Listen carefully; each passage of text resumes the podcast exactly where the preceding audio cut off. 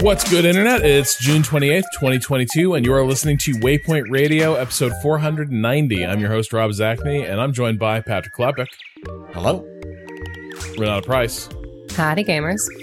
Ricardo Contreras. Yo, Uh, so we are back from a week of games feasting. We hope you got a chance to check out the streams uh, last week. We had a lot of fun getting together in our studio. We argued about Domino's and Pizza Hut for, frankly, what seemed like days.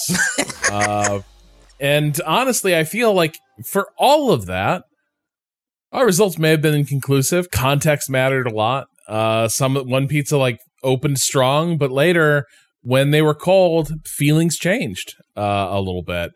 Uh, we also played the thing board game. Uh, I have never been more Oh hoisted uh, in my life. Oh I'm still God. I'm still revisiting things I could have done differently. Um, I mean, I think you. I revisited our friendship on some fundamental levels. Um, I mean, I guess if you could call it I- that at the end of the board game. Anyway. One could one could say that the speed with which I turned on you was not a net Mhm. positive.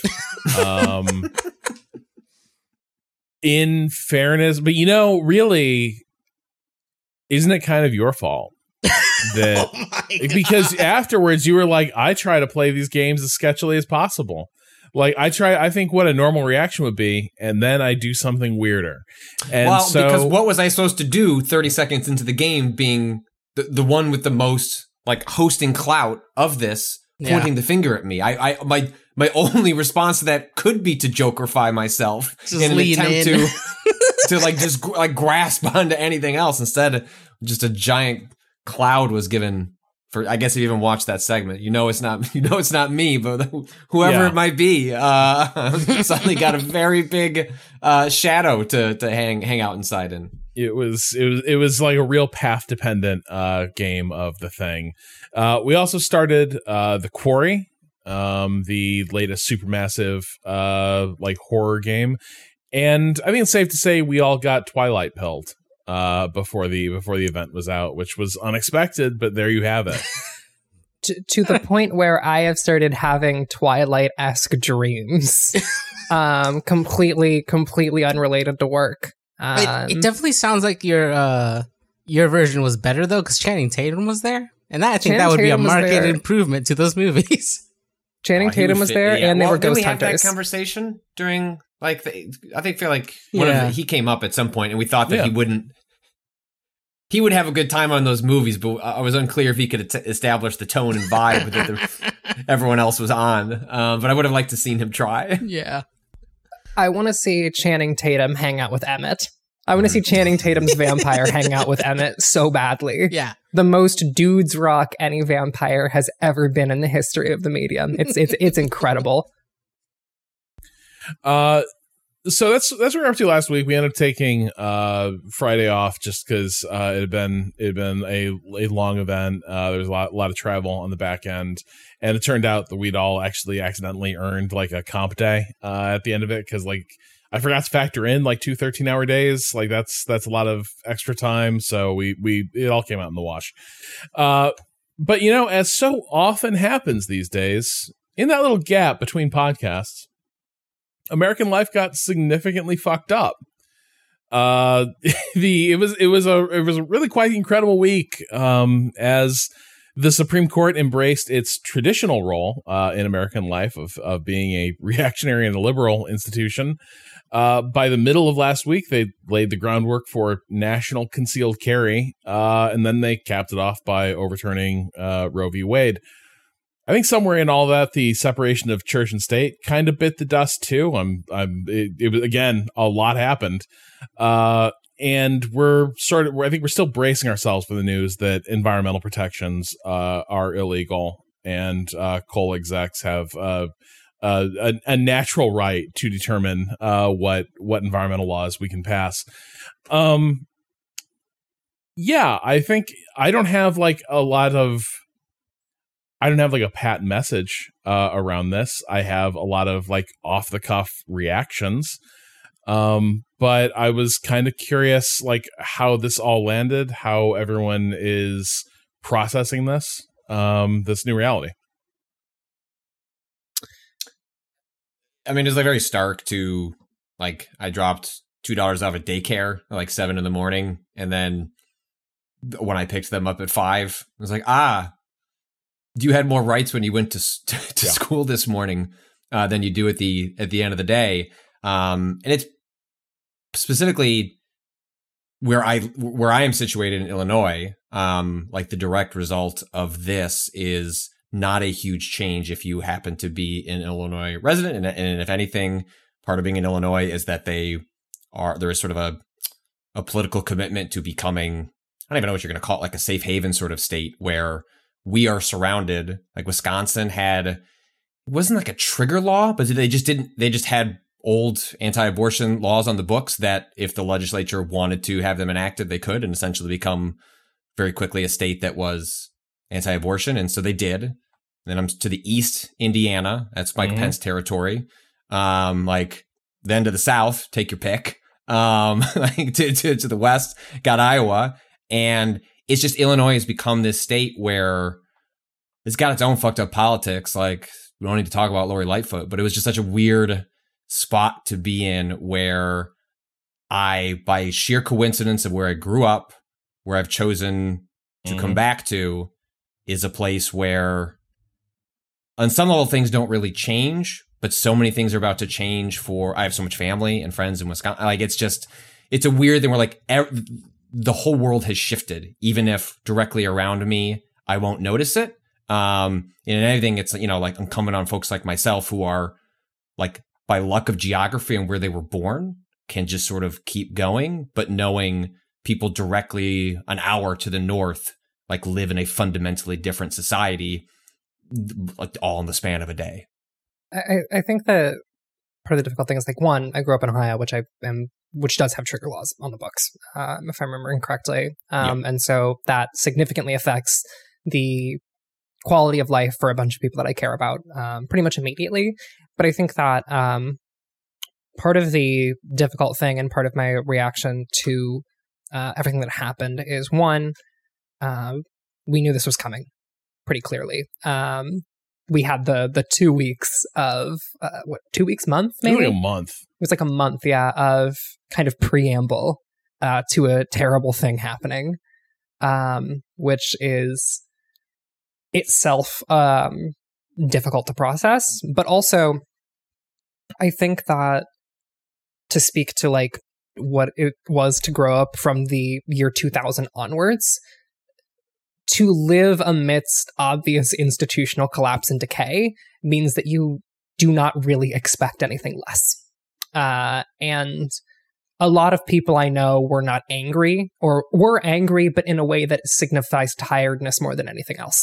Uh, because this is the reality that an entire generation of people has grown up with is that there is a concerted attack or a concerted attempt to disintegrate certain institutions and certain basic practices that other people have kind of grown up or seen become standard, uh, standardized. And to grow up amidst the decay of those things is to kind of lose all faith in institutions and instead invest in the people around you because you never had any faith to begin with. Um, and seeing that come to pass uh, for more and more people has been a bummer. Um, watching your friends become radicalized, um, not because of like a moment of revelation or or particular care, but because they've seen so much trauma happen, is a that's a hard thing to say. Yeah, it's um it has been one of those things that certainly exposes like one of the things that always uh follows things like this is um the really futile like arguments I see between like liberals and leftists, right? Which are like two camps that like frustrate the shit out of each other, and I think for good reasons. And I think one of them is firmly head up their asses. But like also it is kind of it, it it was kind of remarkable seeing the realization now that like an institution like the court, like the Supreme Court, could be terrible and actually like destructive to not just American like American life and also like any concept of democracy.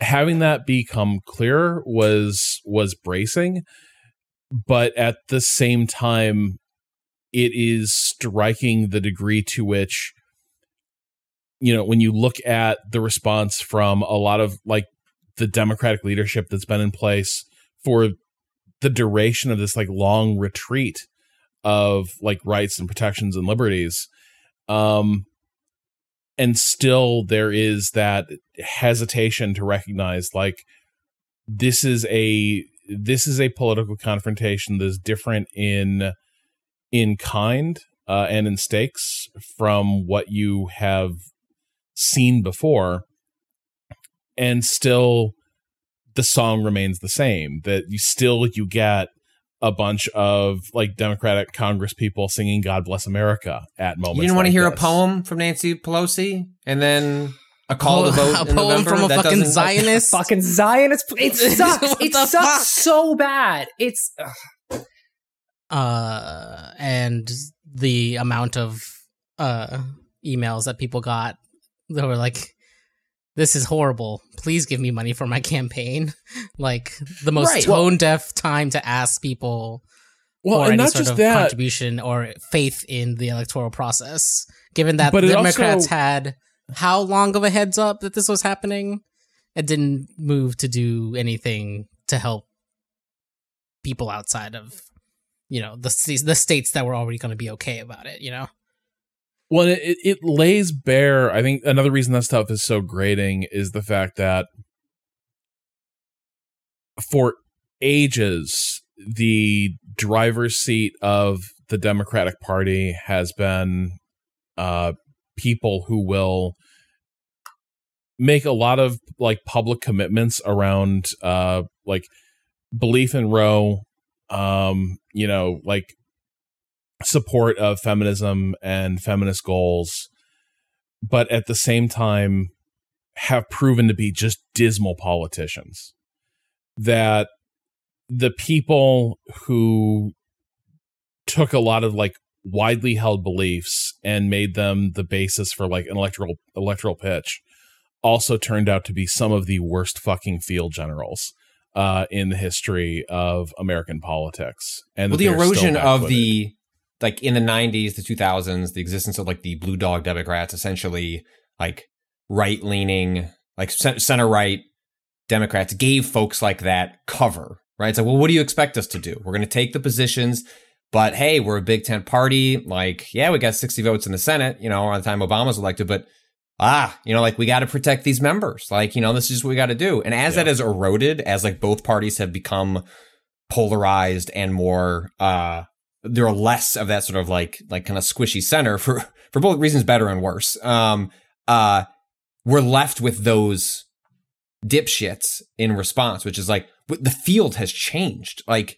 you need, Well- like, there, there's a need for more aggression. Like, I, you know, I don't like Beto all that much, but like, the emo- the feeling of a catharsis when the shooting in Texas happened, and then he just went and fucking yelled at the governor. And it's like, is that going to change anything? No. Does like does it feel good because in the absence of anything else, like try like show that you have a spine or a backbone? It's like you know, Biden should have been speaking in front of the steps of the Supreme Court. Is that going to change what happened? No, but at least it would show like your leaders understand the gravity of the moment to some degree. And I think in the absence of concrete things they can do to change things, to like, you can't just flip the Supreme Court decision in a day. But at least if you want to evangelize people into wanting to create a movement to create change in the future, like they just flounder. Like that's why you get the fundraising emails. That's why you get, I don't know, vote. And that, that just depresses the very people that are needed to organize and mobilize for the future.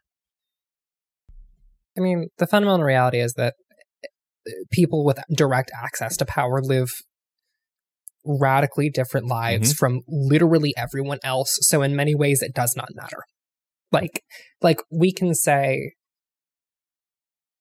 for as much as we can say that like people, politicians care about things like people do, they don't. They do not, they fundamentally do not have the same problems. They are able to list things that other people care about. That is the most you can say for most, for, I would even say most Democratic politicians. They're good at listing things that people care about. Well- and that's it. and the longer you're in power the the worse it gets because you just end up like so you've been out of anything resembling a normal life for for so long that you just lose any sort of like you're you're completely like non-conversant uh in in these realities and and yeah i i do think it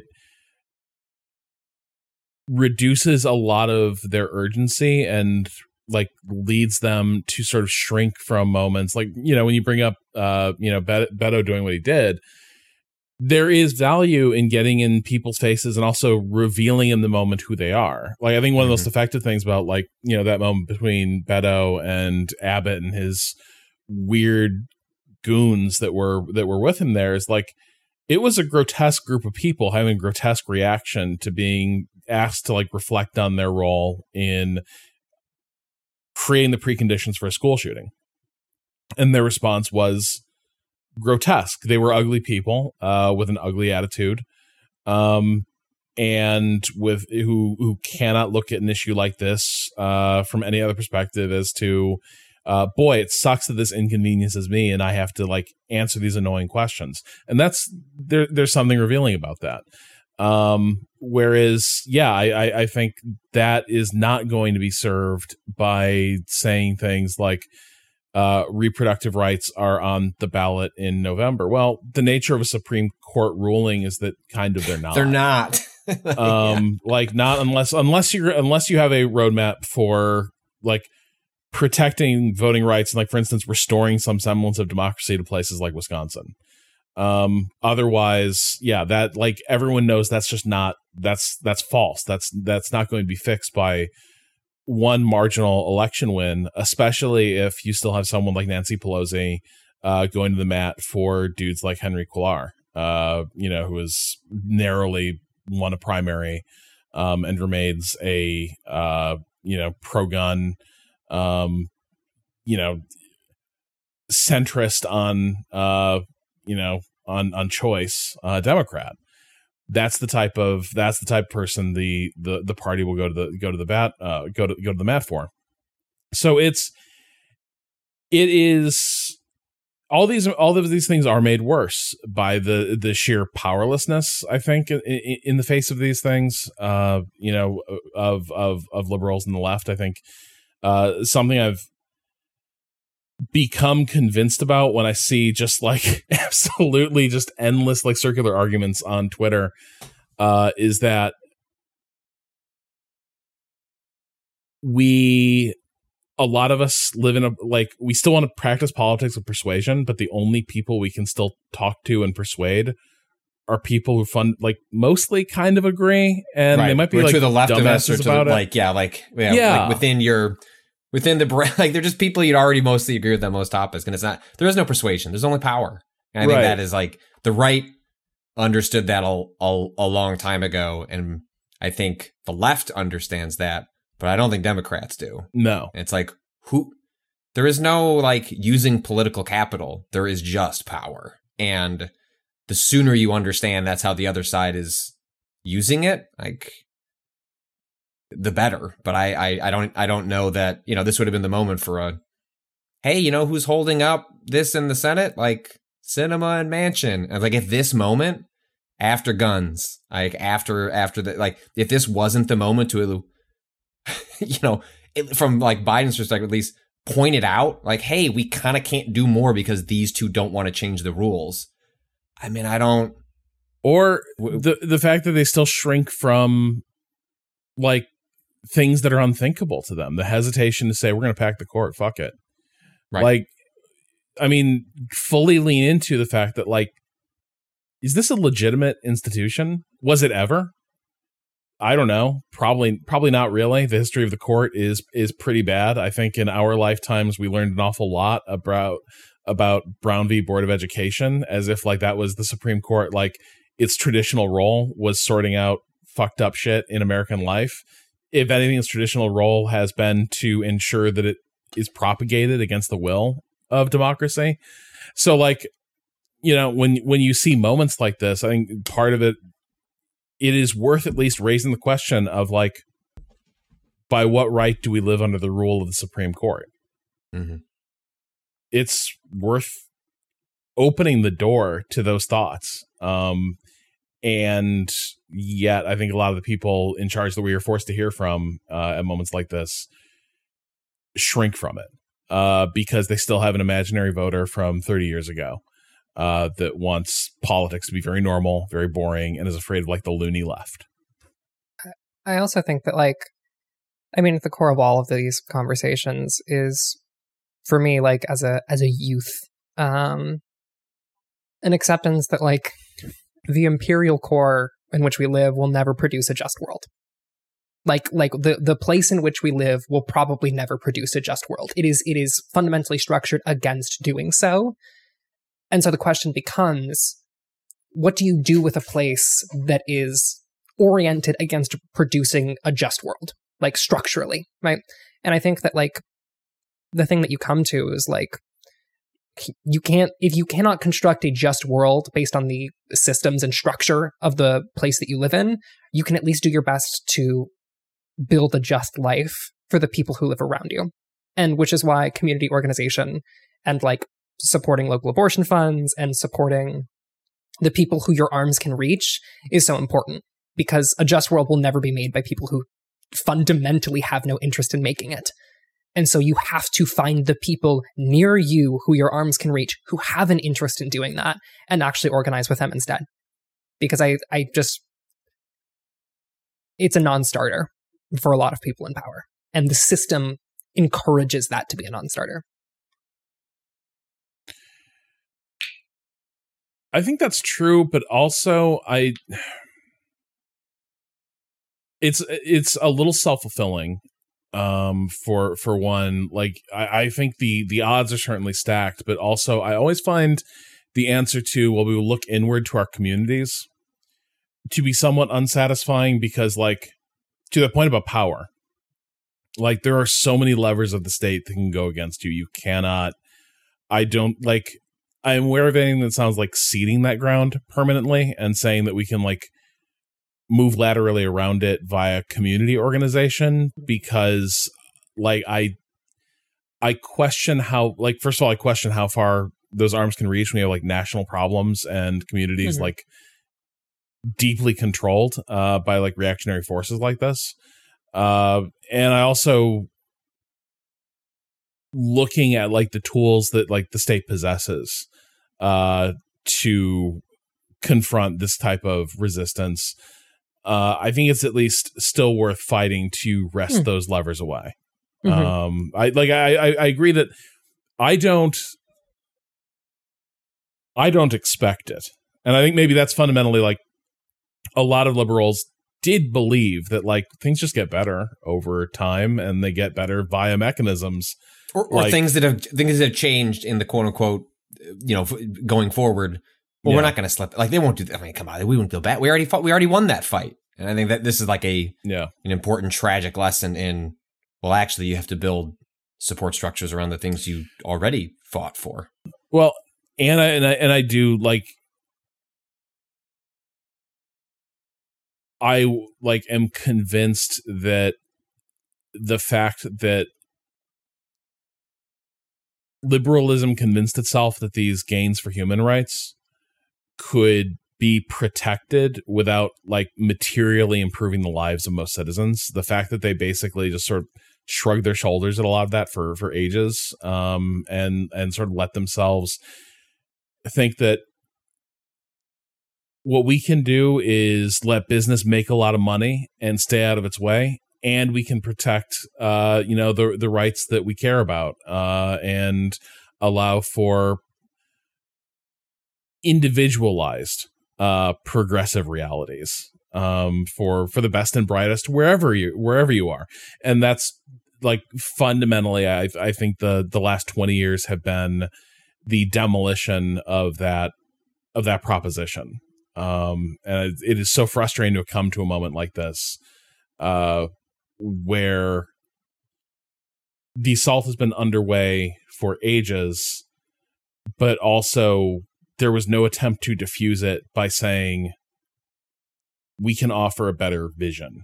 Um, we can offer like we can we can provide material help in other ways. Um, and that's you know the the consequences of like these strategic failures are going to be with us uh, for for a while. Hopefully shorter than we think.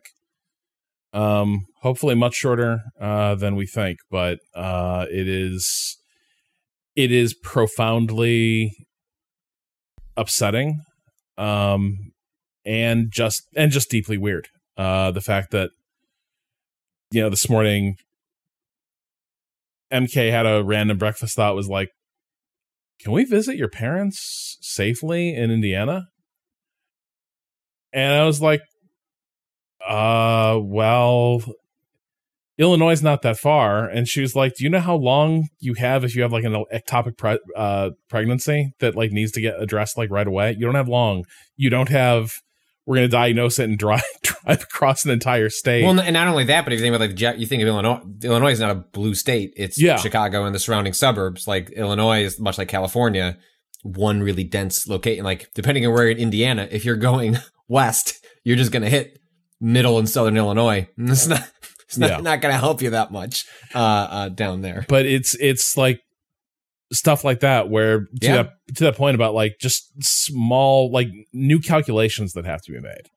right? or like Um, locks you into what is my future? Like Yeah. my future isn't just what I want to do. It's will I feel s- like physically, emotionally, psychologically safe? Can I can I be confident I will live through a traumatic health experience where I choose to live? And like that is less guaranteed than it was before. Um, and that And like that and that expanded the circle of the people who were affected by that right like this is the that has been the reality for a lot of people the ruling on friday massively expanded the number of people who are going to be subject to that kind of rule mhm. um and uh hopefully in that in that trauma and in the anger around this um some of these forces are confronted and reversed um that's my hope certainly Um, one uh, just shout outs to uh, uh, when we talk about like creative ways of thinking about like what do you do in a moment where you don't have quick levers to pull is like Wisconsin, like their governor Tony Evers was like, uh,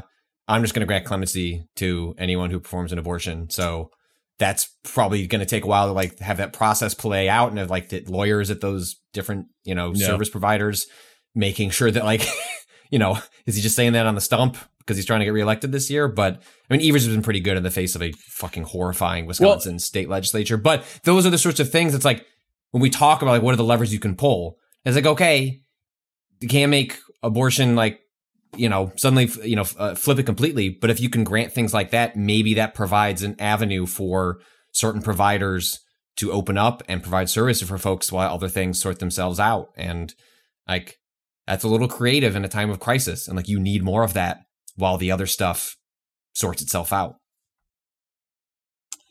uh yeah Yeah, we it's- uh well, yeah go on Kato. I was just gonna say it's it's tough because I feel like the the the the answers lie in kind of it's too spread it's too far spread at this moment, right? Like people are gonna have to reach out to their individual communities in order to help in the immediate sense. But that sort of needing to divert that sort of energy towards protecting people now is going to take energy away from the fact that something needs to be done for the long term before it gets worse. And it's just like it's a tough kind of balance to find. Like you can only point your time and energy at so many things, and that's kind of part of un- the unfortunately part of the strategy that's working there. Yes. Right.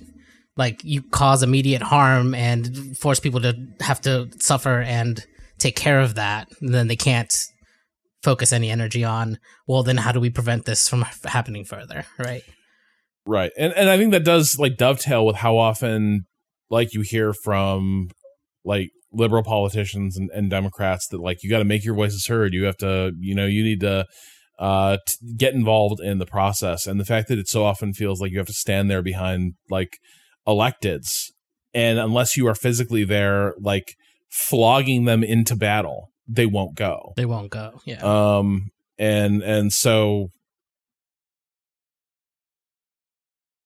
we need some fucking commissars is what we need.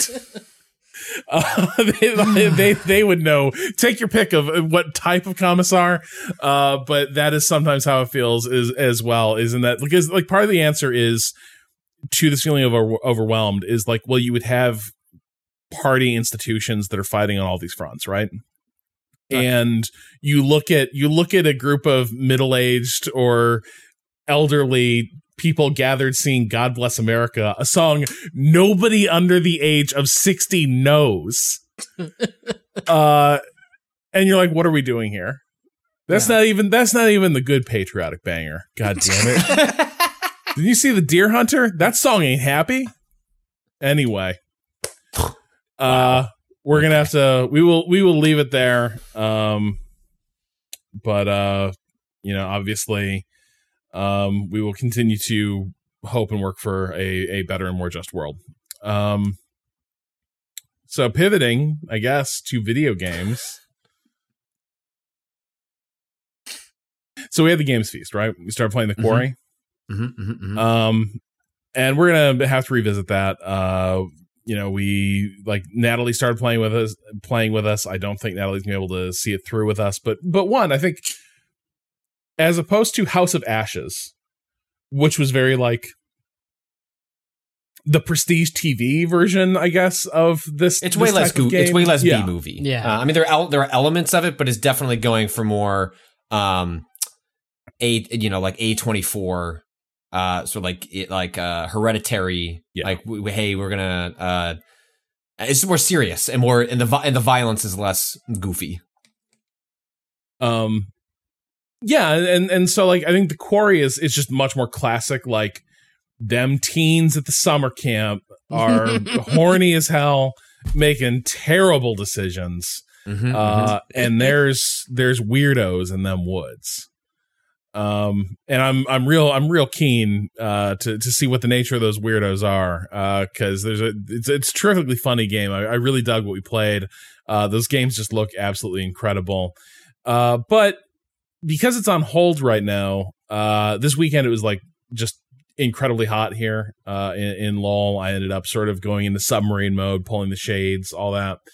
Uh we started uh mk and i started playing until dawn uh which this is the first one of these Yes, this was yeah, this was the first one that Supermassive did.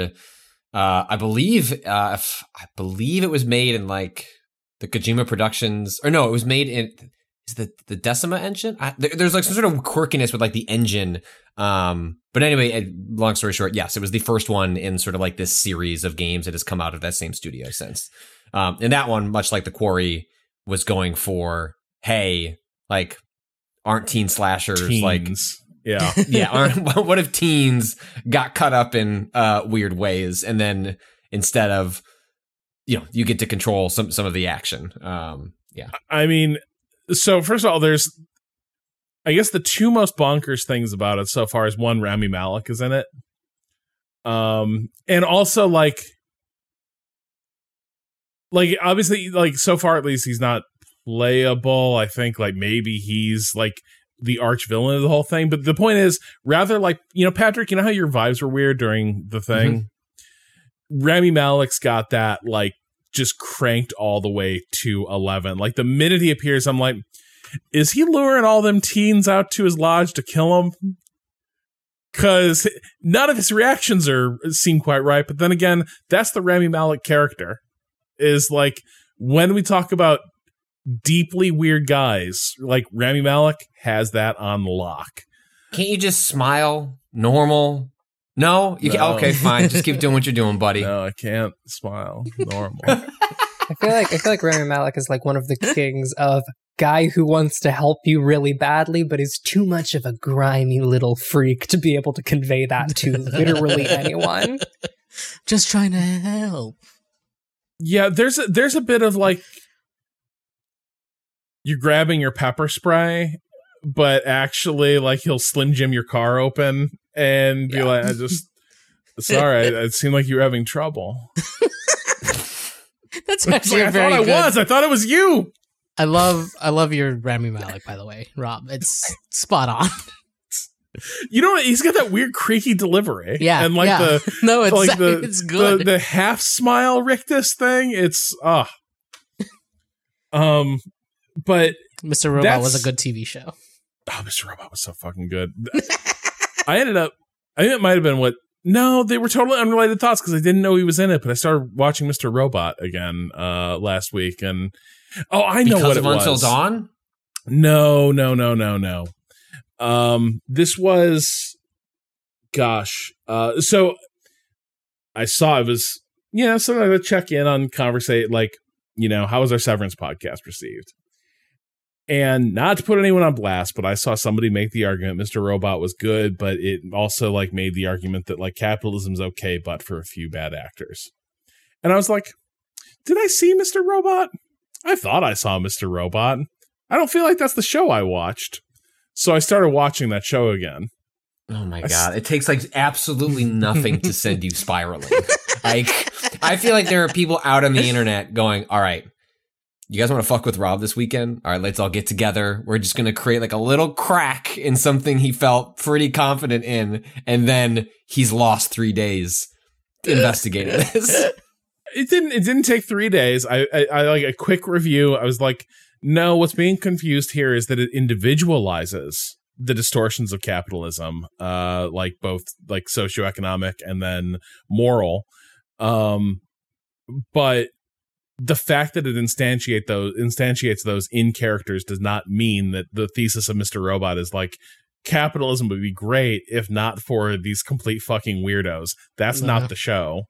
Um, that is No. that is not like if What? capitalism went to therapy, uh, Mr. Robot, the world of Mr. Robot is not fixed. Well, that's like the you know, the, the whole like uh like Elizabeth Warren theory of capitalism, right? Like, oh, look, it's a little fucked up, but like we can fix it. Like I can fix you, capitalism. Like you know, we'll just I got you. Um, yeah, it, it's but anyway, it's a great show. Every season so different, so delightful. Hmm. Uh, so that's that's that was that's what I was up to. Uh, I'm still Wait, I have a question about Until Dawn though. So are you're saying we're playing it? Yeah.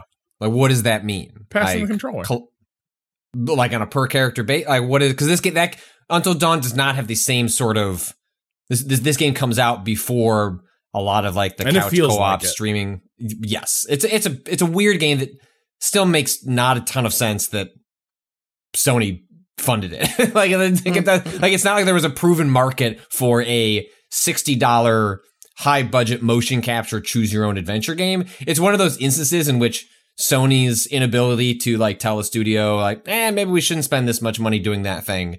Like worked out wildly in my favor because I don't know that, that like you should have funded that game. It did well enough, like it did okay, um, and but but it doesn't have all those same sort of like player hooks uh, in it, and so I was just curious how you were approaching the the the, the choice uh, matter of it. oh, so that's that part's mostly collaborative. Like, Mm-hmm, do we like what's our vibe here with this choice, and do we want this guy to be a creep? And I think so. In the um, in like here playing it for ourselves, I think there's much less pressure to like push the characters to the extremes of like, let's make this character the most loathsome person possible. And like, so it tends to be like a bit more of like the sympathetic reads on characters, but they're also weird. Uh, and, and also like it will fall into just horror movie tro- tropes like literally two girls begin fighting over a guy like dogs with a bone um in a way that is just like it is hilarious but also is just the worst stereotype of these movies right where it's like uh like instantaneously for this dude who I was like is that the guy from the first couple seasons of Agents of Shield um, who was really bland but turned out to be really interesting because he was evil. And Oh, it right, was he's in that. Yeah, he is in that. yeah, He is in that. And he's like kind of uh like the like the class president uh like cool guy uh and just like changed like broke up with one character and, and and took up with another. And literally those two women are on scene are are in a room together for 30 seconds and then it's like we're gonna start pulling each other's hair out uh over this guy.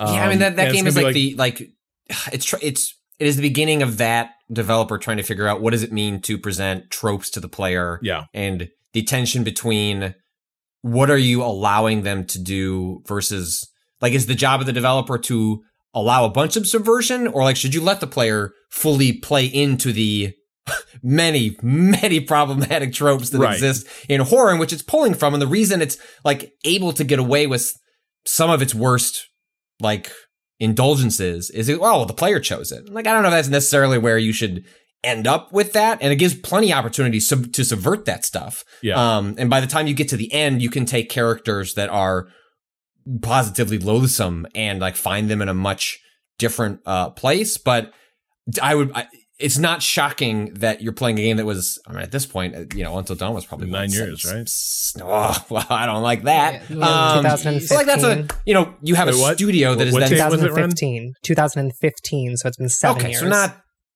not quite a It's a decade, but still lo- long enough for them to have made a bunch of these that are playing in the same space. And wouldn't shock me that even if I revisit that, would seem to like really refresh and like look how like look what's going on here because it was just opening the door to that sort of dynamic as opposed to where we end up on on the quarry. Uh, now, my guess is, Yeah. and I can only presume this without having revisited the Until Dawn, that like the Until Dawn probably has like much more. Uh, it's much more rigid in terms of how it's like pitching the characters, whereas like the quarry. And I guess when I mean rigid, I mean like they probably start out way more negative than they do in the quarry. Whereas like, like the quarry is maybe like presenting characters with like here's a pitch on them, but we're, not, we're Well- not starting like deep deep in the basement on how shitty they are. Until then- Dawn, I mean, it positions uh, like it's really damning how it opens. Do you remember like what the the way it opens is them like everyone gangs up to humiliate one girl uh in their in their clique, um and like No. every major character is involved on th- in this. It's like it's a, I know what you did last winter type situation. Uh, Okay. so like it is you you come to this game and like by the time the controls are turned over to you a good number of the people you can play as um, are in some way like compromised by either their awareness or participation uh, in a cruel prank uh, that goes Right. horribly wrong and throws two girls into the path of the flamethrower guy. That's the other part of this is, you know, I I do enjoy a slasher, but you know what's cooler than a slasher is a dude with uh, a flamethrower um, hunting people through the woods. Um, which is, you know, you obviously you want a flamethrower for for your winter uh, stalking and killing. you don't know Um, anything about where this game goes, right? No, no, I'm I'm super pumped. Rob, there is a. I think it's mostly agreed upon where this game goes in the last third is bad. Um, Uh-oh. You, uh, yes. for a lot in, of in reasons. many ways. Um, yeah, and I still quite like Until Dawn and respect so much of what it was going for. And I mean, you'll know it. Like if you keep playing this, like Yeah. you'll come back at one point and go like, "What the fuck, guys?" Um, uh, but so I'm I'm curious on that front for if you keep Yeah, if you, if you stick with it, if you even if you got to that point, um, I didn't want to say gesture at what it could be. It'll be obvious when Yeah. you get to that. To Uh, that point. I, I suspect I will recognize the turn uh, when I Yes. go around it. Uh, oh, by the way, this will be relevant to you.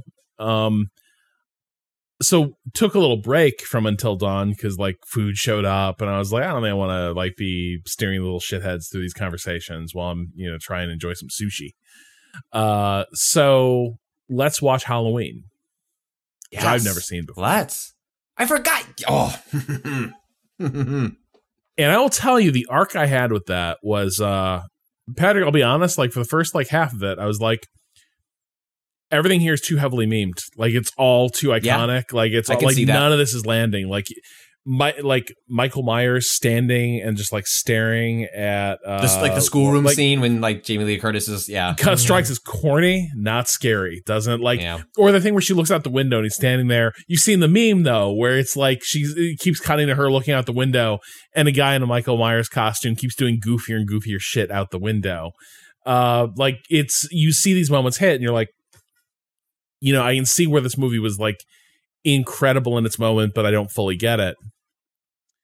The thing I didn't realize though is that it's not going to be one of those movies where it's like it's not going to have a Jaws rhythm where it like takes a foot off the gas. There's an attack. Everyone's like, we need to talk about the attack, and then the next set piece is like this. You cannot. I, I can't tell you how startled I was when I realized this was the movie was just not going to let up. Like the rest yeah, of once the it movie goes, it just was goes, going yeah. to be the attack.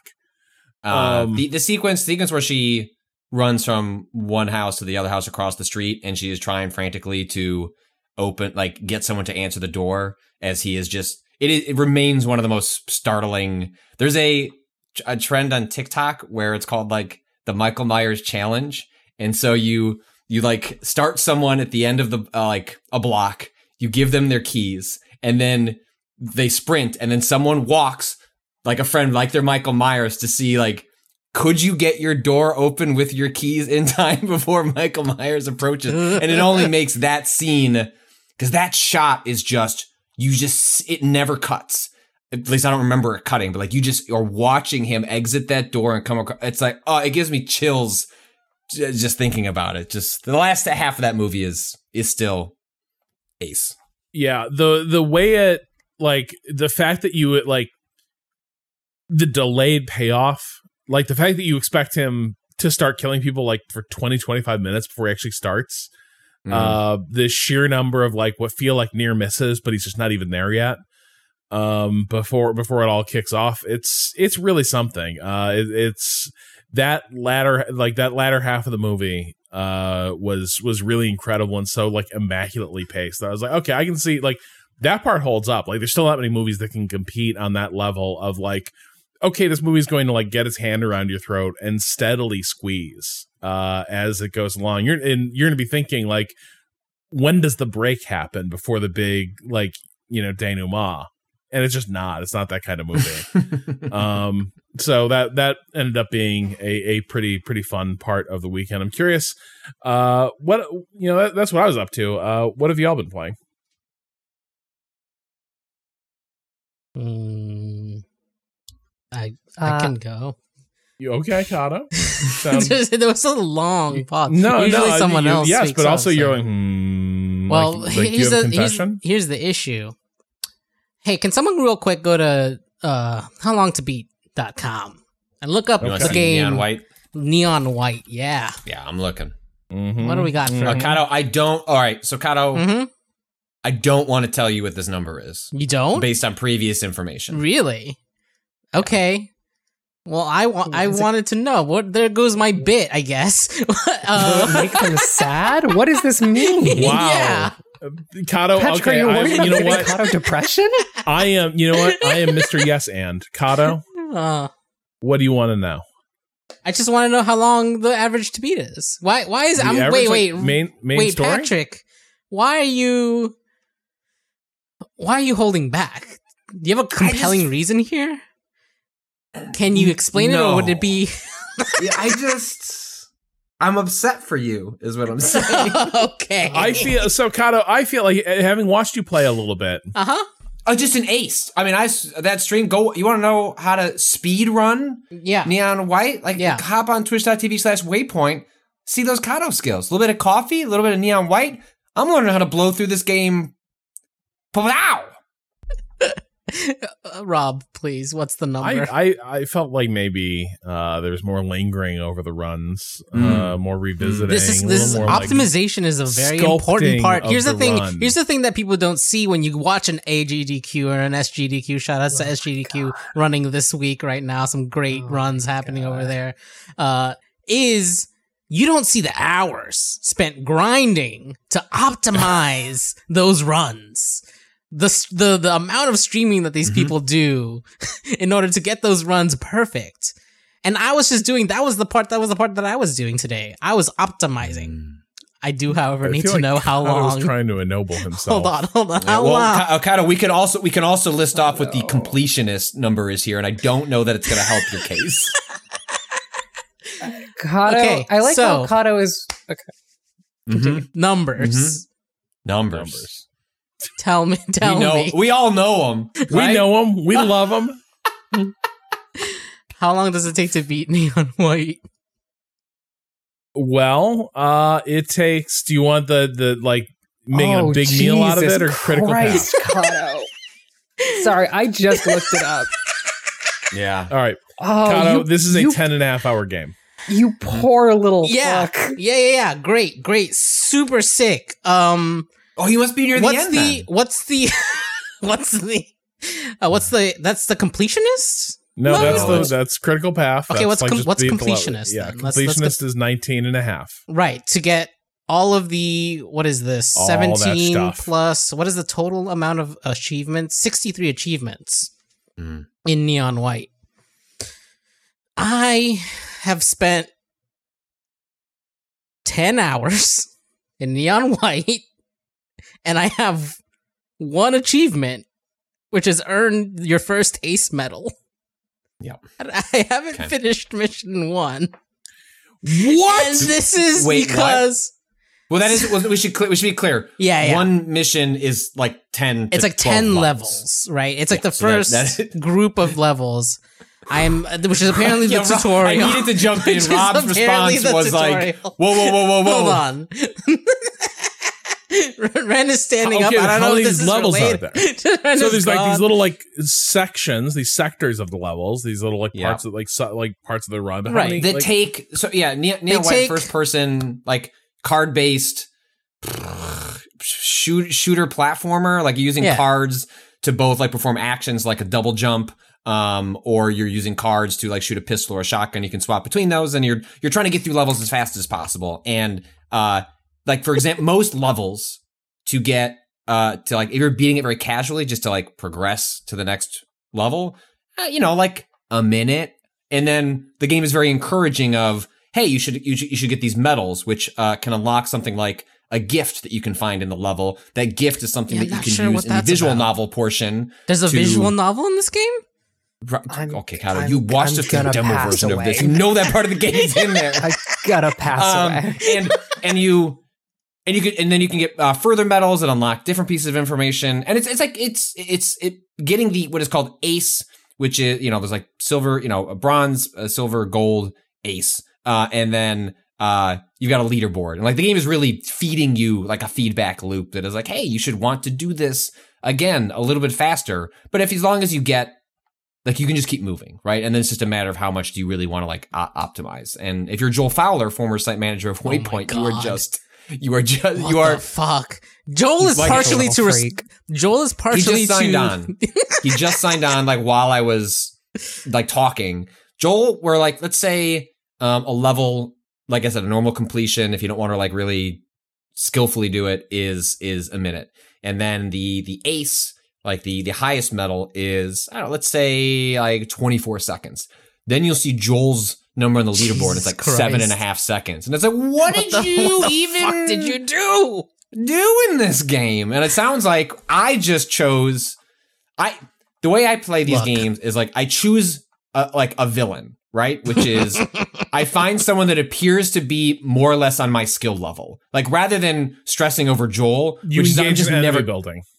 yeah, yeah. It's like I they're like I think it's like like on mine it's it's it's Joel Fowler and then uh, Will Smith are like really really good, and I just don't want to spend the time to hit their times. But then I've got a tier be- below that that and I forget who those people are because it's been a couple of days. But like you know, like I've seen I've seen Kato, I've seen you there. I was like this seems Yeah. more like in the and I try to beat On those his enemies times before list. I Hey, move on. Kato. Yeah, Uh, Patrick's Patrick's got, got a little picture of you taped next to his monitor.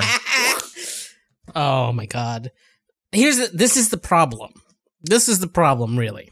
I began Oh, playing now we're at the problem. the, the Ten issue. minutes. Ten minutes into The this conversation on Neon White, we've arrived at the problem. the real crux of the issue here is that I started this game a few days after everyone else did. which means my Oh, my, my good. Oh, leaderboards Oh, yeah. are all populated with people that have finished the game and are going back to to get better times. And I see the leaderboards and I'm like, wow, I'm not even the top 10. I really got to step my step my level up. Let's let's fucking go. Let's do this. And I lose a few hours to just like grinding down that time, getting those milliseconds of difference. You know, it's always I'm always within two one or two seconds. What's one or two seconds in life? Well, Really? it depends on the. I mean, depends on what's the what's the course time. You know. Ah. it, This yeah, go ahead. the thing that gets me here is I think that I enjoy something very different about these games from most. I do not give it for the most part a single shit about other people's times. I just find the route setting extremely satisfying and interesting. The like no no no Kato, no, shut no, the no, fuck no, up. shut the Like, I fuck also up. enjoy that. This is what I'm saying though. Finish No, your it is point and I'll come back. Kato, Finish your you and I'll come back. when it comes to perfect execution, like a truly perfect execution, I have no interest in perfect execution. What I have interest in is in route setting and experimentation, which means that for every level, when I play Neon White, I usually figure out the ace time, like the ace route. So I do my first route, whatever. Great, cool. Usually a gold. Do my ace route, that's usually within three runs. And then I will if I if I really like a level, I will be like, okay, cool. I found the ace route. I think I can refine that. I think I know a way I can do this level differently, this skip that I can do, that I find interesting enough to attempt this skip. And I'll do that a couple times, and usually I'll, you know, cut like five seconds off. It means I, I attempt on my first run through each level probably like uh, seven or eight times. Um, and then I and then I move on because at that point it is mostly just how do I shave off per like shave off milliseconds via perfect execution, and that is so boring to me. I would much rather go to a new level. This is also part of why uh, live service games don't work for me. Is because I have I have no interest in grinding. I have no interest in making the number go up for the sake of making the number go up. Just awful to me. And so it is fascinating to hear when people are really interested in cutting true milliseconds off of their time. Well, see, interesting. that's the yeah, it's really interesting, isn't it, guys? oh, see, this is the thing. I'm, I'm, I'm, I'm similar, but what drives me is the point that someone already found a path, and I'm trying to recreate what that path is, right? And like a lot of that time is just like I could just go look up the world record and see what path they took and try to do it, but I don't do that. Like I know some people will go find the fis- quickest path and see if they can just execute on that. But Mhm. between me finishing my ace run and when I finally give up, which most of the time I haven't actually given up on these levels, what happens is I'll quit the game and then I'll go back in. When I go back in, I hit continue and it just pushes me to the next level because I finished, quote unquote, that level that I was working on. Oh wait, so the game is trying to cut you off. The, the game is trying to cut me off. The game is like, you've had enough, buddy. you've had enough of this. You can move on to the next the next level. And I'm like, no, let me get back. I'm sure there's a. I'm sure what I should do and what I might do from here out is get my aces and run through the game, and then I'm sure at some point you unlock a fucking level selector, and that's when you go back and that's when people go back and like run their try to run their things. But part of me is also like, will I come back? Or should I just do the grinding Sounds now? like been able to stop you. uh so like yeah, that part of it is definitely like trying to figure out how people even got that fast. Right? Like trying to Yeah. figure out what would the difference be between those extra couple of seconds that people are are above me on this friends leaderboard. I could care less about the global leaderboard where I'm always like thousandths or whatever, right? But it's just like these people that I know and most of whom I play other games with, they can do this. I wonder what they did differently. Let's let's Mhm. try to suss it out. And I, you know, I mean, I got the hyper I got the hyper focus problem. Yeah. I'm gonna I'm gonna it's super it's super easy to hit F and then hit space and be right back at the beginning. Dude, it it's super quick, it super snappy. Last night I was like, you know, I bet it would be cool on uh Steam Deck Uh huh. before bed. Yeah. Super Meat Boy. No. Oh no! And then I was like, I need to stop playing this because I'm getting more awake and I'm getting annoyed. Yeah. But I'm getting more awake and I'm like lying here in bed to get like sleepy with little sleeper meat boy. And Sleepy Meat Boy? Then yeah, it did, that wasn't working. And then so I was just like, I got to cut myself off because Yeah. this could be yeah, this is a this is a dark path I'm on. Uh, I mean, I get it.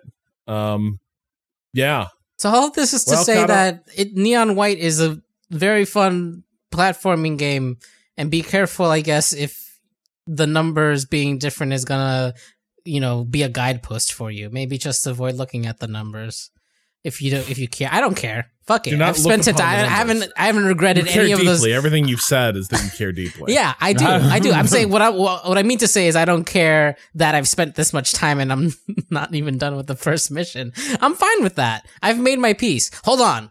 Wait. I Does made my it- piece. He says after like spending Hold twenty on. minutes justifying the piece that he's making. Did no, we I'm great. Did, I'm great, do- everyone. I'm f- I'm fine. You played Like- you played the demo, right, Patrick? Yeah, I've, I've I've played. Uh, Did I it just have to finish the first Does it start Mm. at that time? what? Hmm? Does it does that time accumulate what you spent in the demo in Steam when it goes to like full mode? Is that also like oh, I have no. I, I have. Uh, are these 10 are these 10 hours? Actually No, 10 doesn't. hours? It is, Kato. Okay, I'm just making sure. Oh yeah, last 2 weeks 10 hours. Okay. Yeah, so it's been 10 hours. It's kind of just desperately looking for a way to sound normal and just, just floundering. You know what's beautiful though? Hmm. Just picture, take a moment to picture. Joel Fowler, busy job, got Mhm. a kid, watching all them sports, got a rich, full life. oh my god. Fires up Neon White, does a run. He's like, I can do better. Does another run, sets a better time. Goes and plays something else and moves on. Just moves on with his and that life. number just torments Kato. This this trail of breadcrumbs to hell. Joel's like, well, that was a fun that was a fun little gaming sesh. Time to take my kid to the park. Time Yep. to have good work life balance. Like, hey everyone, and then Kato just. How did he do it? How did he do it? How did he do I do need it? to know. Keeps I must opening up like jump. YouTube, be like, it starts typing in the like the the level designation Gotta in make that YouTube. jump Like, no, better. I mustn't. I must stay pure. Got to make that jump better. Got to jump better. Got to hit that Yeah. jump right. Got to hit that jump right. Right. Shit. You you the, the Kato answer is doesn't wanna never jump hitting the right. jump right. Kato doesn't want to cheat himself. He doesn't want to be the person who learns nothing. Uh, he, You needs, only cheated he- he yourself. needs- yeah. Thanks, exactly. Ninja. Uh, okay, well, so um, you know what? Let's take a little break uh, and contemplate the news that Kato just gave us, uh, and and do some reflecting uh, on our own lives and choices. And we'll be and and we'll be back after uh, a commercial break uh, to discuss more games.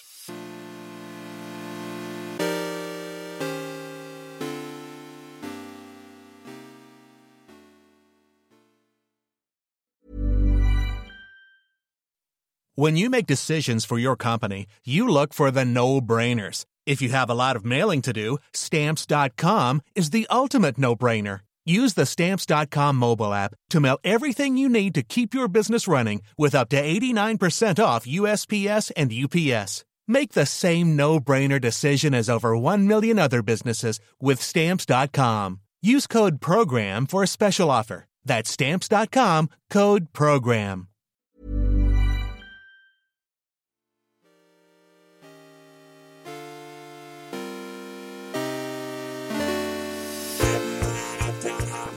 And we're back. Hey, Ren. Hi. Hello before and the show, you mentioned the hot new genre of the roguelike deck builder. Mm-hmm. Mm-hmm. Um, tell me. So, tell like first of all, a roguelike, but with Mhm. decks. How does it Uh-huh. work? Oh, pretty wacky, right? Um, uh, the game that I've been playing is Gordian Quest, um, Okay. and in it, you start with uh, there's ten characters, each of which have basically three different decks they can pull from, or three different like mm-hmm. kinds of card they can pull from, each of which usually relies on a different stat or has a different playstyle. Um, and so you can build them in a bunch of different ways, both in terms of the, uh, it's like a D&D styled, um, themed roguelike deck builder, where you are playing through a 10 hour campaign with a party of three characters who you can swap in and out over the course of the game. You start, you pick your character, you pick their general build. Um, there are three stats that really matter uh, intelligence, dexterity, and strength. Uh, and those govern the efficacy of different types of cards. Blue cards, intelligence, green cards, dexterity, red cards, strength. Uh, and so you play through a 10 hour long campaign uh, called an act, uh, in which you um, will build those characters over time. So there's like the first act is levels 1 through 17. Uh, and those characters get grow up, they get more stat points, they gain initiative because the game has an initiative system for its turn order, uh, and you unlock new cards. Uh, and then you can build them in, I think, actually really cool and interesting ways. Uh, I think that the characters that they have created are all distinct from one another. Uh, and also have a ton of build diversity in terms of who they can be built into. Uh, that I think is is very neat. So, what is the so I've been thinking about this in terms of um there are games that push you toward just having the most efficient deck Mhm. possible Mhm. uh like nothing wasted like super predictable uh outcomes and then there's games that sort of push you toward having a big toolbox and like improvising with with what comes up and i'm curious like to what degree are you given control over that or does the game sort of like tilt toward one one of those extremes uh if i'm allowed to be reductive in that way So I think that a lot of the um, experimentation comes in character builds. So it, Mhm. you have a big toolkit in terms of who you can put in your party. When it comes to the style of deck building it encourages, um, one of the things that the game gives you is um, one of the things you can acquire on level up reduces one lets you remove a card from your deck. Great, cool. The other thing it does is it lets you reduce your maximum, your minimum deck size and that is the that is the bonus. I don't take this because I I am, uh, uh, but you can reduce the amount of variability in your decks over time. That is a choice you can make as how you are building a given character. Is being like, okay, I'm going to remove every single thing I do not use or do not always use from this character's deck to make them as efficient as possible. But that's on a per character basis. So for some characters, that can be great. For others, not so much. Uh, the Bard, for example. Um, has uh, the way that I was playing her recently is that she has a bunch of dexterity based abilities um, that allow her to buff her teammates. Uh, and those buffs give them shield. Um, the specific build that I was doing, she gives a lot of shield to everyone, right? She also has a regular dodge ability that just gives herself shield, right? And the thing that I realized was there's no point having the regular dodge in that deck. You own, you can just get rid of that shit, and your um, guard output will be so much higher if you are just cycling through the team buffs as opposed to the individual stuff. So for that character, really drilling down uh, in terms of deck size is super important. However, for another character who is like a, a melee character, cycling his cards was really, really useful because he has an ability that when he uses opener cards, opener cards reduce the cost of cards uh, of a card in his hand by one. And so you can cycle a bunch of openers and card draw. So you want him to have as big of a deck as possible so he can just cycle through as many attacks as you can uh, to get the maximal damage output in a given round. And so you have to go about building those two characters and those two particular builds really differently from one another um, in a way that i think is um, really good and interesting. Um, even the like cleric class Mhm. uh, she has a um, ability called press the attack. And every single time you use it it adds a second it's like a th- this exists in a lot of roguelike deck builders um, attack. Every time you use it it adds a second one to your discard pile and they get stronger. Uh, and so she benefits from having a massive deck at the end of a game, but a small one at the beginning if you're playing her as like super melee heavy as opposed to her mage build. So there's a lot of stuff you can do with each character and each role they could theoretically fulfill. Yeah, this does look this does look really really cool. Um It's also I'm cur- positional. yeah, that's the part that I was like, but there's like a kind of a Heroes of Might Magic like board like uh, positioning element to it. Yes, there is a, another game that did this. Um, what is the name of that game? It takes place in a, it's a post-apocalyptic deck. Post, Nowhere uh, profit. Nowhere Prophet. Thank you, Yeah. Kato. Mhm, mhm. Um, it has a very similar structure to Nowhere Prophet in terms of its actual board layout, where um, certain cards can target certain regions, and Yeah. enemies tell you where they're going to target at the beginning of your turn. So you know, for the most part, what your enemies are going to be doing, and so you can plan accordingly uh, and be like, okay, cool, this character is going to be. This character is going to use an AoE over here, so I'm going to spend some of my actions moving uh, from here to here uh, because there are two resources uh, in the game for playing cards AP and SP. AP is what you get every turn. SP is generated by playing other cards. Um, AP is actions points, SP is strategy points. The basic SP ability is called Shift and lets you move for free. Um, Mhm. and so a thing that you'll do is there will be a turn where one of your characters is going to get absolutely owned if they stay in one spot or if they don't shield. But you can do a thing of like, okay, I know that I need to be out of this zone. So instead of moving with my AP, I'm just going to dump a ton of damage on this one enemy, which will generate enough SP for me to shift out of the way of their AoE ability. And that aspect of the game is really satisfying Mm. um, to feel like you are like thinking around the very particular actions of your enemy and also like making plays that would otherwise feel exceptionally risky that you are um, kind of getting around by good positioning. Uh, and some of the character classes do a lot more with positioning than others. Um, the ranger class, for example, um, has a ton of abilities that are dependent on how far away they are from a given enemy. So if you are, they're like, oh, if you are two rows away from a given enemy, you will do extra damage. Uh, and they have a ton of those like different modifiers for their deck. Um, and so you're constantly trying to move them into the optimal position to be using the type of arrow that they are using in that moment. Um, it's it's it's really involved, uh, and I think this is a game where optimization freaks will have a very very good time figuring out how to make a exceptionally powerful and strange deck. Um, it's really satisfying. This is a non sequitur, but did anyone here ever play a game called Duelyst? Yes, Okay.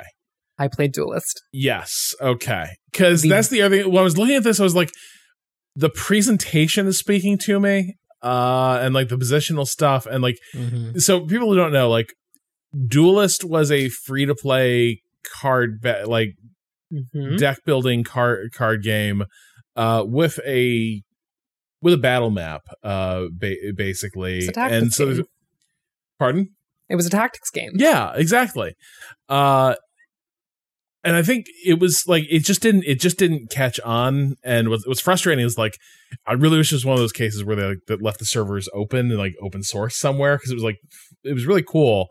Um and I don't know, I just get a similar vibe off that like because I really liked that and then it was just like well it's dead now. I was like, but also, uh, Kato, there were like really good flavor text in the game. Like Mm. it had the feeling of grimoires. the cards were so also it's so pretty it is one of it has some of the most gorgeous pixel art i have seen in a video game in a very long time. It was exceptionally pretty. And also and this is going to really get grind kato's gears when i say this. Yeah. for the last month of, ex- of its existence they made basically every single card pack free. They were like they were like this God game is it. dying. And so they were like that's it. We're fuck it. Everyone everyone can have everything. We don't care. Take as many card pack rolls as you want. Um Oh, Actually, when- the dream. God, I'm a dumbass. what? what's that They had servers up until 2020. yeah when the game was dying i was talking with a friend of mine and we are like what if we streamed us learning how to play Duelyst in every day for the last month of its existence so what if we basically did 31 days of Duelyst boot camp before the game ends God damn. hey, if you're listening to this, you got a line on like Duelyst lives on in some like weird shadow realm. I'd love to hear about it. Uh, but really cool game. Me I don't too. know. This looks like neat. really different Sick. presentation here, but like I, I was like, you know, there is an itch that hasn't been scratched in a few years, and this might be the game. Gordian Quest may uh my pitch on Gordian Quest is a story of one of my runs. I'm just going to quickly, this is my best pitch I can give the game. So I go into this dungeon. Uh, I have a three person party. Uh, the party is a, um, a swords guy, uh, Lucius. He's the our melee attacker. And then we have a woman called a Golemancer who has a summon, uh, who also gets a turn. Uh, and they have really interesting interactions with one another. Um, really complicated class, but that is, I think, very neat. And finally, we have a cleric. Um, and so we go into this dungeon. And uh, the dungeon was pretty long. It was the longest dungeon I'd encountered at that point in the game. Halfway through, uh, I was like, "Oh, this game's too easy. I'm gonna I'm gonna raise the difficulty from normal to the second highest difficulty." Uh, and my first couple fights on the second highest difficulty, I'm like, "Damn, I'm still kicking ass." These enemies have have triple the health that they did in the last difficulty, and I'm still just ooh ooh. The decks I've built are so powerful. They keep so moving the bar, and I just keep soaring over it. exactly. I'm so I'm so good. I'm these decks are elegant, refined, powerful. And then I misplayed one turn, Hmm. and Lucius gets fucking obliterated. I mean, one shot. He is just like an enemy. the The entire enemy team is like, "I'm gonna obliterate that twink," and then they did obliterate that twink. He was gone, absolutely devastated. And I was like, "Oh no, I have to play through the rest of this dungeon with only two people in my party." And then I went, it's fine. I'm playing with a summoning class. So, really, effectively, I have three people in my party. It'll be okay. And it was okay. We fought through. It was going great. I was like, yeah, even, even one character down, we can really, really churn through this dungeon. And then we get to the very end. And this spider boss shows up with a bunch of little spider ads. And within the first turn, Uh, Patrick ads means like additional enemies, not like the spider brought like pamphlets and like advertisements for spiders and spider lifestyle. Um, so if you were picturing, if you had like a really I've, cute I've image, heard enough weirdos talk about Yeah. MOBAs to know what to know what ads are. But All right, I just wanted to make sure you were you were you were clear. The spider did not show up being like, "Would you like to like? Have you heard about spiders?" That's not what's happening. It's like spiderlings. Mm, thank you. Uh, no, the only spider that gives me ads, as in terms of pamphlets, is the spider that lives in my house, who's convinced me that spiders are good because he murders so many ants. Every time I walk into the bathroom and Oh, yeah, I look in the hero- corner, that's I see that's a hero massacre. waypoint right there. Just walk into my bathroom, I look in the corner, it's just a graveyard. It's very unsettling. Um, but that spider and I are buds. This aside, we go into the spider boss, and there are all these ads, and I'm like, oh, it's fine. We can take care of these ads. We got this golem. We got this golem man to punch, punch him, get it. Immediately, immediately poisoned. The golemancer and the golem immediately poisoned to die in like two turns. Oh, and then it's just the Reverend left. But here's the thing the Reverend's intelligence stat was obscene, and the cleric has these channeled spells. And so if they land a melee attack, it gives them one point of channel. And channel reduces the cost of channeled spells. Her intelligence stat was so high that the intelligence based block she had would give her like a 30 damage block. She has 20 health, by the way. Would give her a 30 damage block with two ticks. So if she p- spayed two of those deflects, she would have that. And so this boss had 1900 health by the time everyone else was dead.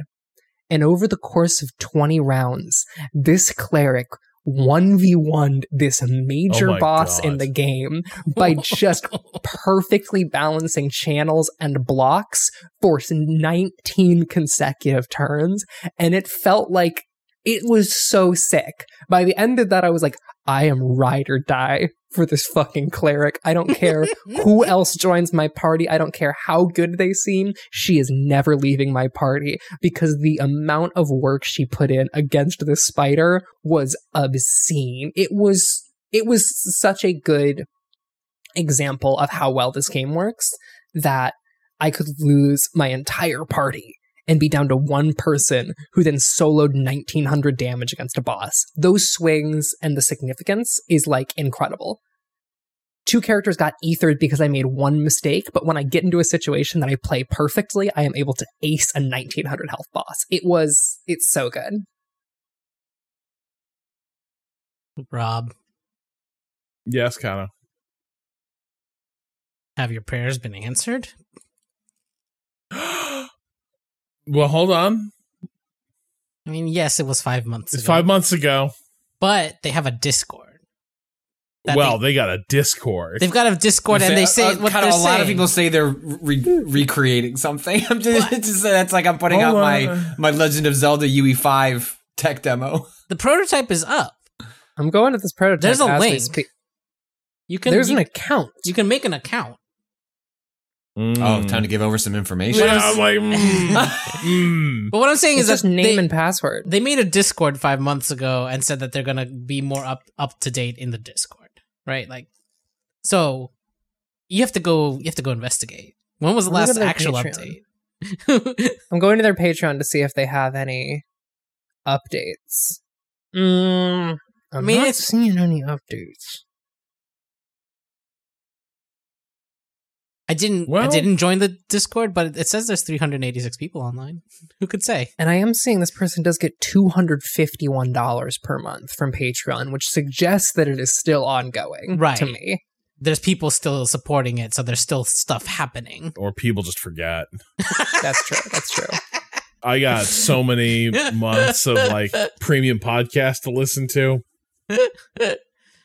Sorry, Karina Longworth. I love your shows, and I'm gonna listen to the main feed ones, but not not the patron, not the Patreon ones. Uh, maybe maybe, but I I just miss Duelyst. I really enjoy. Also, I just So really sick. enjoy a game with good flavor text, like good, like hey, there's like a gloss on this card, but because it's a virtual card, we can have an entire paragraph where instead of just like the brief snippet that like Magic allows, and it's gonna be fucking awesome and that's that's what I want more of. Uh Hey Patrick, Yeah, you play video games, right? on occasion. Uh what have you been partaking in of late? Uh, Kato and I, we did a bunch of. uh Well, okay, wait. Short version is that I just want to shout out that the game that we've kind of, we got mildly obsessed with on one of the Summer Games Fest or the Xbox stream. Uh, what is it called? Uh, I'm trying to find my email. Oh, I pasted it here in our Discord. What was it? Uh, uh as Dusk Falls, which is a. Oh yeah, How did you describe it, Ren? The visual style? It's a motion comic with a 3D camera. Yes. Um that I I Ren was making a compelling case for how maybe it might work and maybe there's some things they can do. The visual style like was doing nothing for me. It looked it just looked really awkward and strange. Um I have since played only uh, 30 minutes of this game. It comes out in July, but I got access to an early version of it. Um I didn't come out of that thinking that the visual style works. In fact, I feel worse about it now that it was like on a big 4K screen 10 feet from my face. But I did come out of it going, well, we're going to stream all of it and play it. Um, uh, and uh, I don't really want to say some of the scenarios that happened early. They convinced Oh, me no. that we should do that. I'm just, I just think that will. Are we like in way out territory of like what in the world is happening or It's a little. Uh, that's not. Whereas a uh, a way out has feels like it has a sense of humor about like it's like weird setups. This one, uh, less so. Um, I'm not sure how self aware. It's it's trying to be, or it seems like it's trying to be very serious, but also Oh, have like no. moments of levity and just like the. It's just like not working for me at all. but it just- could work just- for us on a stream together. it could. Yes, exactly. okay. Exactly. Exactly. The Arrested Development meme, the Arrested Development meme transposed into a stream that we'll have some fun with. I I think so I don't know much to say. I like I, I truly don't. Like I really I can't even really fully dunk on the game because I didn't spend that much time. I just got enough to go. I don't know how this ta- you know, much like a Switch cart. I don't know how I how much I like this, but I'm compelled to taste more of it uh, to find out. Um, and so we will we will return to As Dusk Falls um, later uh, this month uh, or later uh, next month when that comes out in July. But uh, Kyle and I did a uh, uh, like kind of like the Steam Next Fest demos. We played a bunch of uh, ID at Xbox. I ranted about this at the beginning.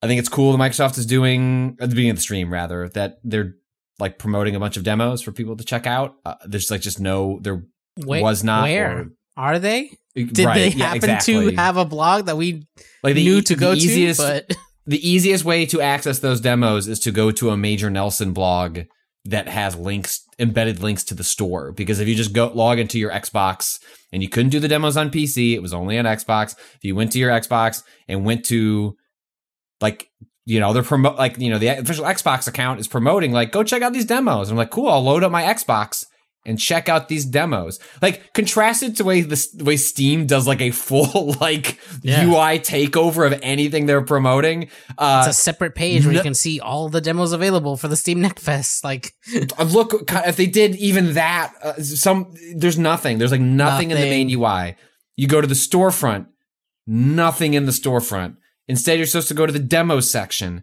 but even the demo section doesn't have a dedicated like summer games fest like section. You just have to like No. sort it by released. Yeah, uh, like these are the most recent ones. And, and even then it's like unclear where is the cutoff? Well i guess i'll just glance at this Wario64 tweet that shows me highlighted the games that are gonna it's just it's just you know a well-meaning thing that is just a nightmare. And i know getting things through storefronts is difficult but it's like come on it's 2022 it should be easier to access this stuff. But we did play a uh, handful of games. Uh, the one uh, kind of probably the one that still sticks out to me the most is uh and Oh no, this is your this is your this is you trying to play Neon White. Uh not that wrong stream. Um the Fox game, right? uh, Is that what you're thinking of, or was Exhausted? Man. Oh no, Exhausted Man. Yes, both We of started with a game called uh let me pull up the trailer and I'll put it in here. Um but Exhausted, Exhausted Man, Man. is a it's a physics-based game in which you are using you, like using the analog stick to like move this like really like elastic body.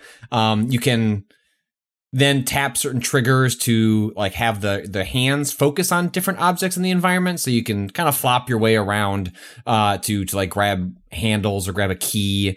Um and the first level of this little demo is just you like hey can you get down a hallway grab a key put it in the keyhole and like get into a door. Like, it was uh, amusing enough. Um it, it- like the animation and like the physics model is is really fun and goofy.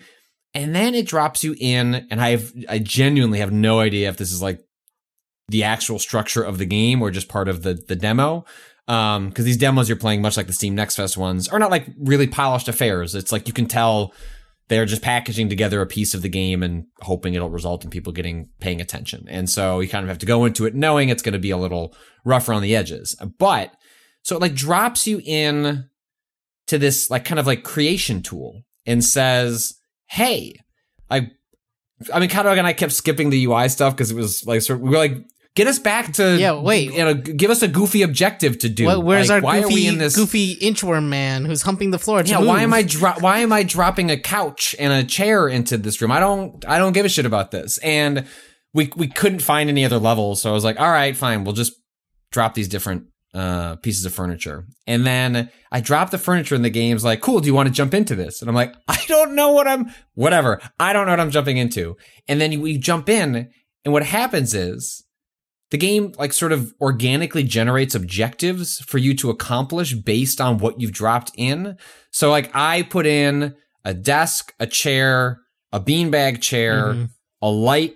Was the light on the wall I already the there? light was already there. The dimmer switch might have been. The light was already there.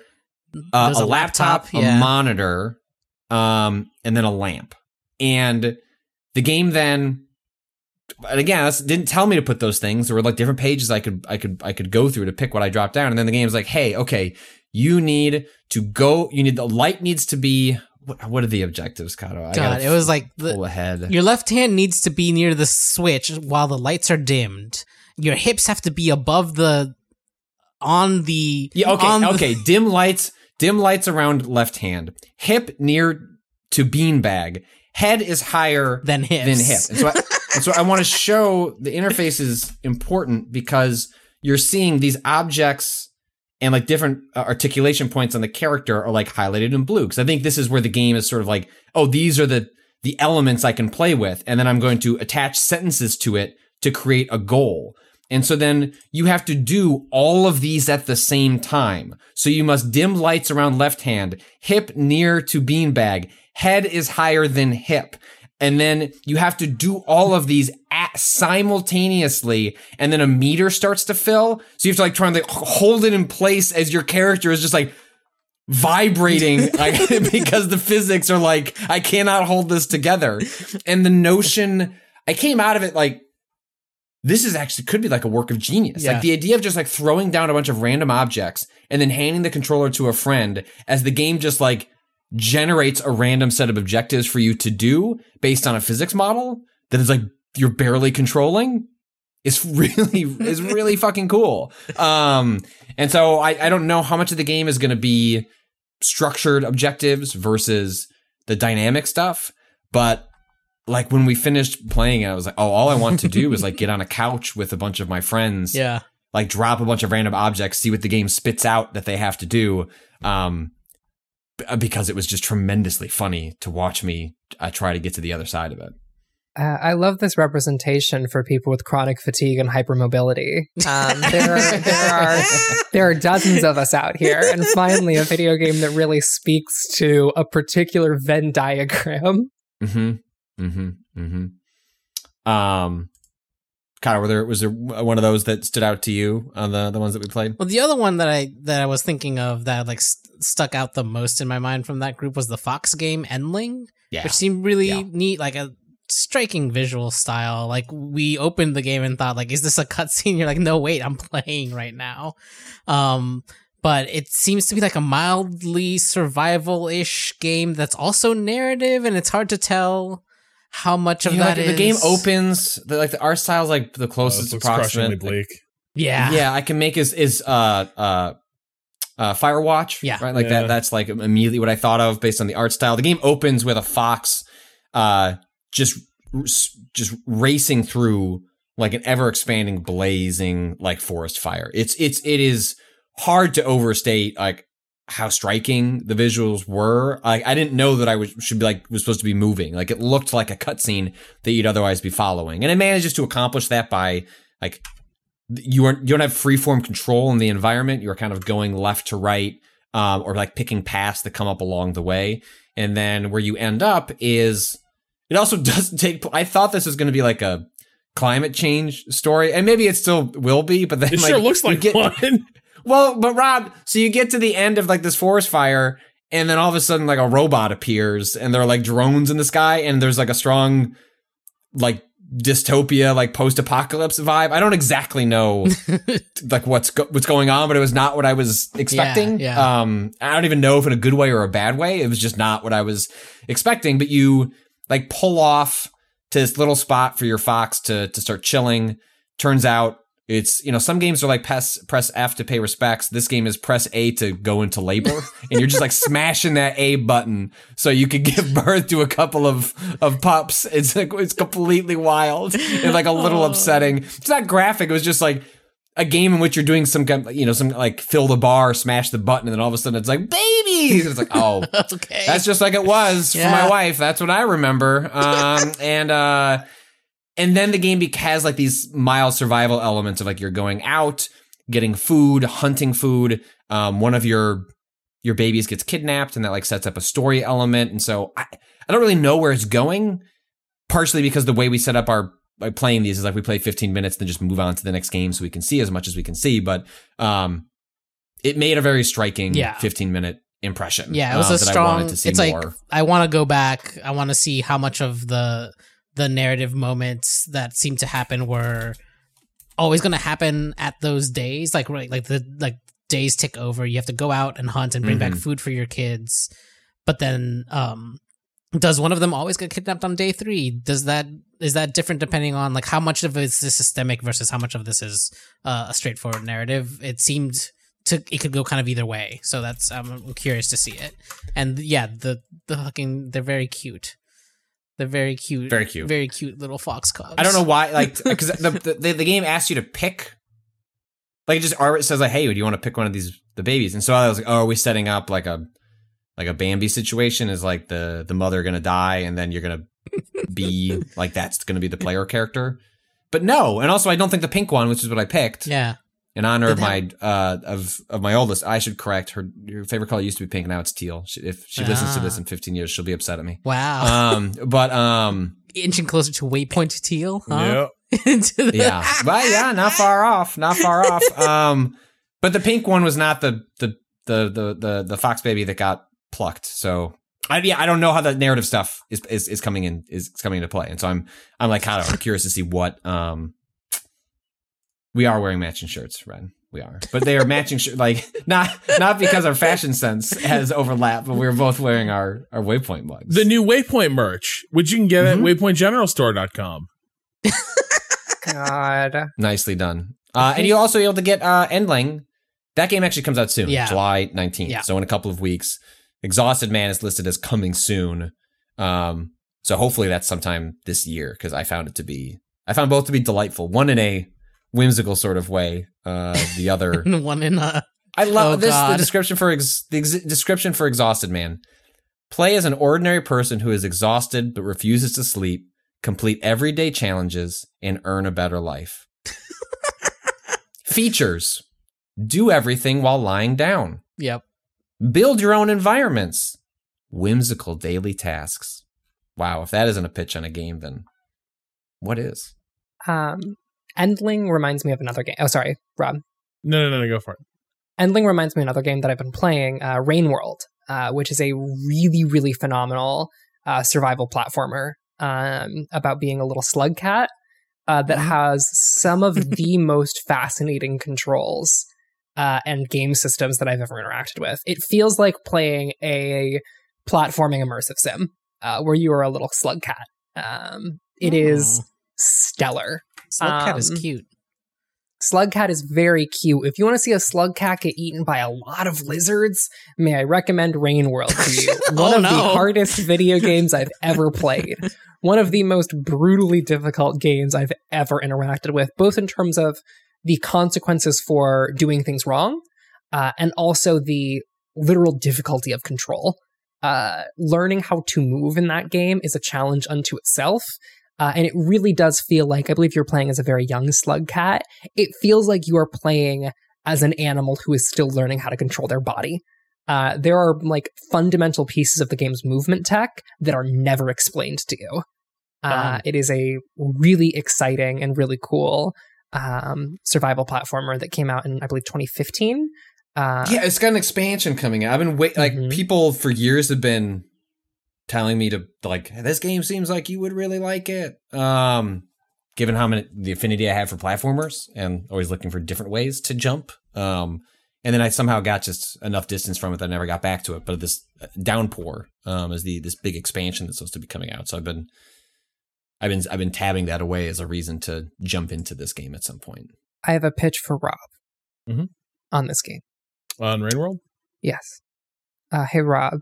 One of the uh, things that Steam associates it with, uh, and it's in the Steam algorithm, uh, is Stalker. Yeah, no, I've, uh, that might be because Chris Priestman wrote Rain World is like Stalker, but a platformer, and you're a rodent for us back in 2017. Uh, so I do, I, I, I do wonder if we seeded the ground there uh, for Hmm. for us.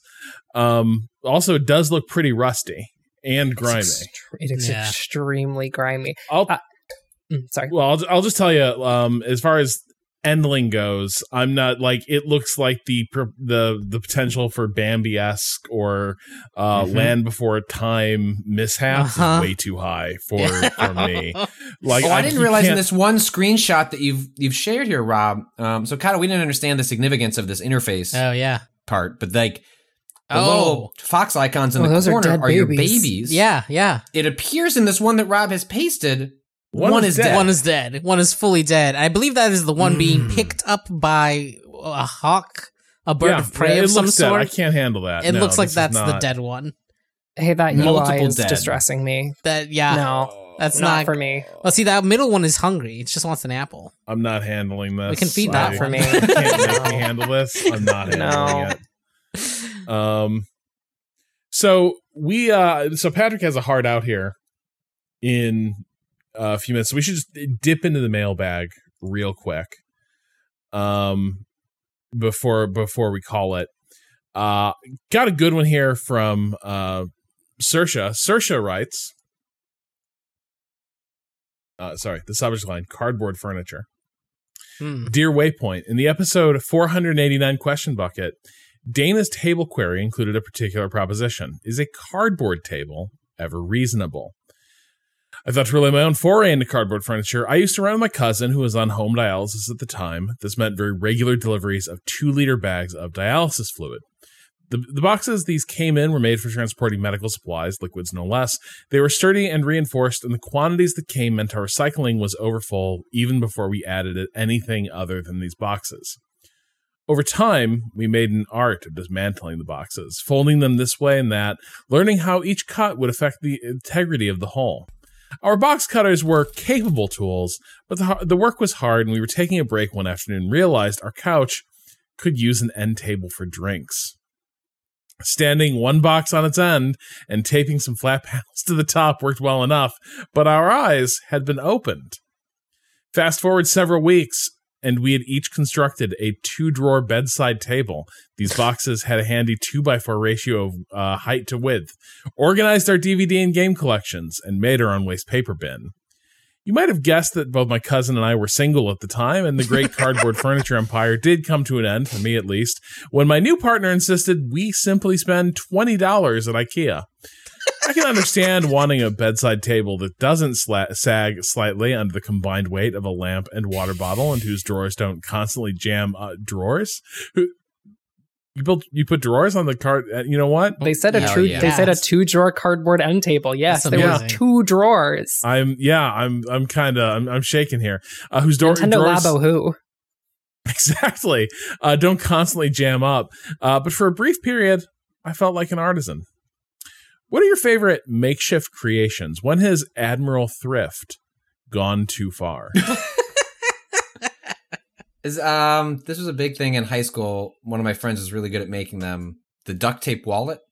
Mm-hmm, Mm, I'm familiar. No, are you hmm, because you're Uh-huh. you think we're weirdos, or has anyone heard of the duct tape wallet? no, we I am yeah, familiar. yeah. Oh, yeah, Okay, well, wow, okay, Everyone yes, that knows was a- about duct tape wallets. Yeah, so my my friend uh, Alex in high school was the go to. Like like instead of you know, hey, I need some drugs. It's like, hey, could you make me a duct tape wallet? And he he had it like constructed fully, so not only just for the spots to put your put your cash, but also spots for a couple of cards uh, as well. Did it? And because it's duct tape, it lasts much longer than you should probably continue to use the duct tape wallet. Um, but that is uh that is that is the one that sprung to mind for me. I never I never used the duct. I don't like wallets in general. Um, they take up so much space in your pants, but um, they're very popular in our in our high school. Is that a duct tape wallet? No, it's That's a leather wallet. wallet. Leather. It's a small, that- small. it's got the assassins uh, No, it's a mason It's a mace, Uh, mace. Jesus Christ, the Both, like both the of my both of my grandfathers were 32nd degree masons, and this is my this is my great grandfather's wallet wow. um, that I that I use to this day. Can you be a mason can you be like let me into the lodge I don't think they I don't think they let my kind in. mm. I think there are too many slurs for me to be allowed to be a mason. I think I think if you get up if there's more than three if you get up to three they're like no mm-mm, mm-mm, not sub mason three material not mason material we could call you too many awful things Uh, I'm trying to think. So things that got out of hand. Um. So yes, okay, okay. Here's here's things getting out of hand. So at various points, uh, we were like, you know what's actually going to save us a ton of money is a farm share. That's not that's not real. That's not going to save you a ton of money, but you might think it will because you able to look at all this produce uh, that they will send you. Um, but then you're like, how do I store all this produce? And it might come to pass that you realize that you can buy cheap wine fridges, which are about the correct temperature and like, uh, like potentially like with some like control elements like, uh, humidity, like, uh, for like a root cellar type thing for, for various pieces of produce. Uh, and so we ended up with at first things were okay. We're like, great, we finally have a place to put some of these uh some of some of these vegetables that we're not like able to eat right away when it arrives in these like 20 pound uh batches or 30 pound batches. Um just ridiculous amounts from the farm share. Uh but then eventually that system became overwhelmed and the uh the wine chiller that was full of vegetables started becoming uh one could say a perfect breeding ground um for for various things that uh prey on food and so uh, our wine chiller became just like overflowing uh with like little fuzzes and uh you know little little molds things like that. Um but it it all started with this attempt to be like you know i am so tired of having squash go off. Um you know we're throwing away literally you know quarters worth of squash every week. Uh so it makes sense to have this ridiculous like wine chiller thing uh, set up, which to be clear was very cheap because people buy those and then they're like, "I'm getting divorced." So can someone please take this wine this, this wine cooler uh, and and it works out. But yeah, that was that was us. It was like a very quintessential like we can sort of hack this thing together, but it was like massively penny wise and pound foolish. I was uh, I was on a high school robotics team, so I have made many awful makeshift things. Yeah. uh, just just some true nightmare shit. Some things that, boy, you can hook a you can hook a uh, you can hook a several hundred pound torque motor up to anything. They'll just let you hook anything up to that. Woo! Yep. Put s- drill some pieces. Take some pieces of aluminum and just fucking rivet those together. Attach that to a motor. That's arms, baby.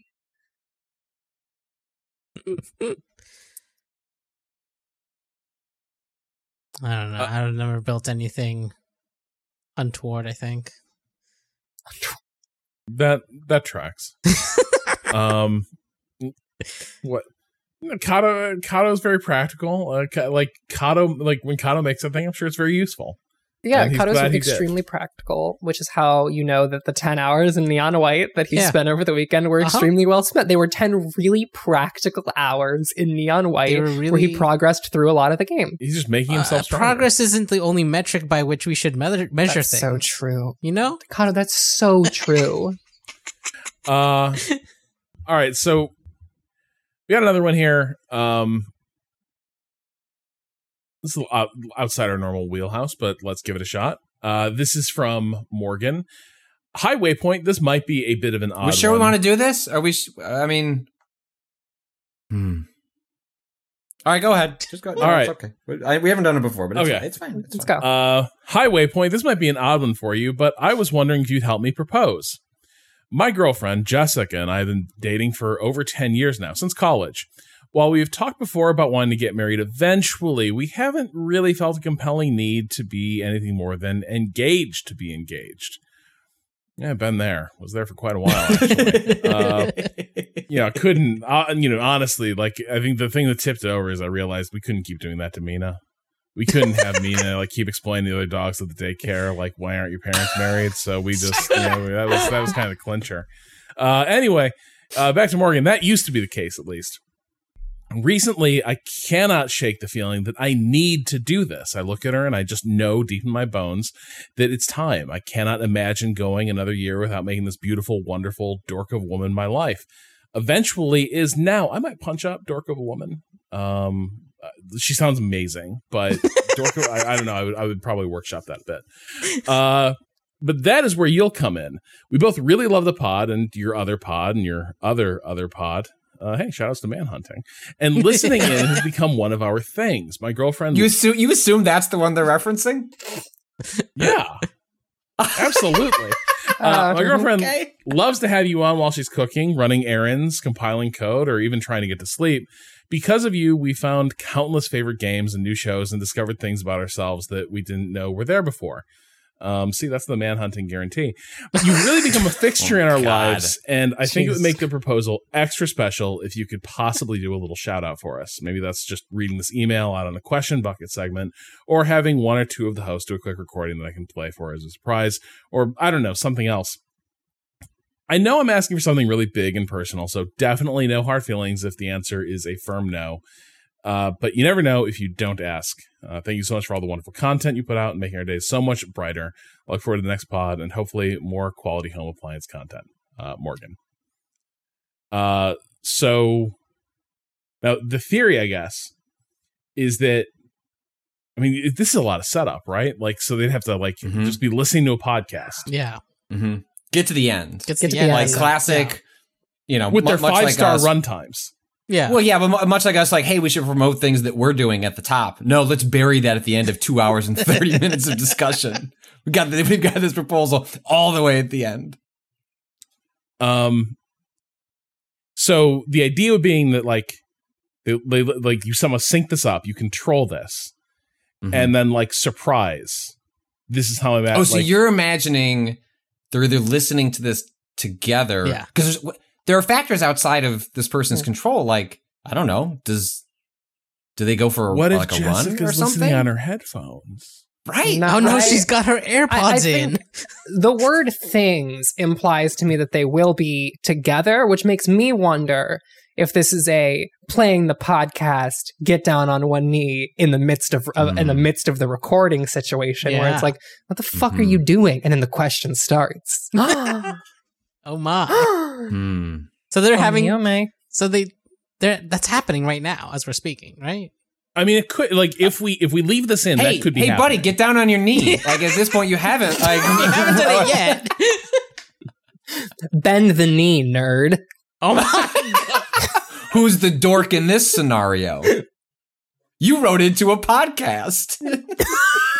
so in theory then this is happening now and we've promoted manhunting and now we're hurling abuse at morgan uh telling morgan to uh get down there and propose like you mean it um and then hopefully like then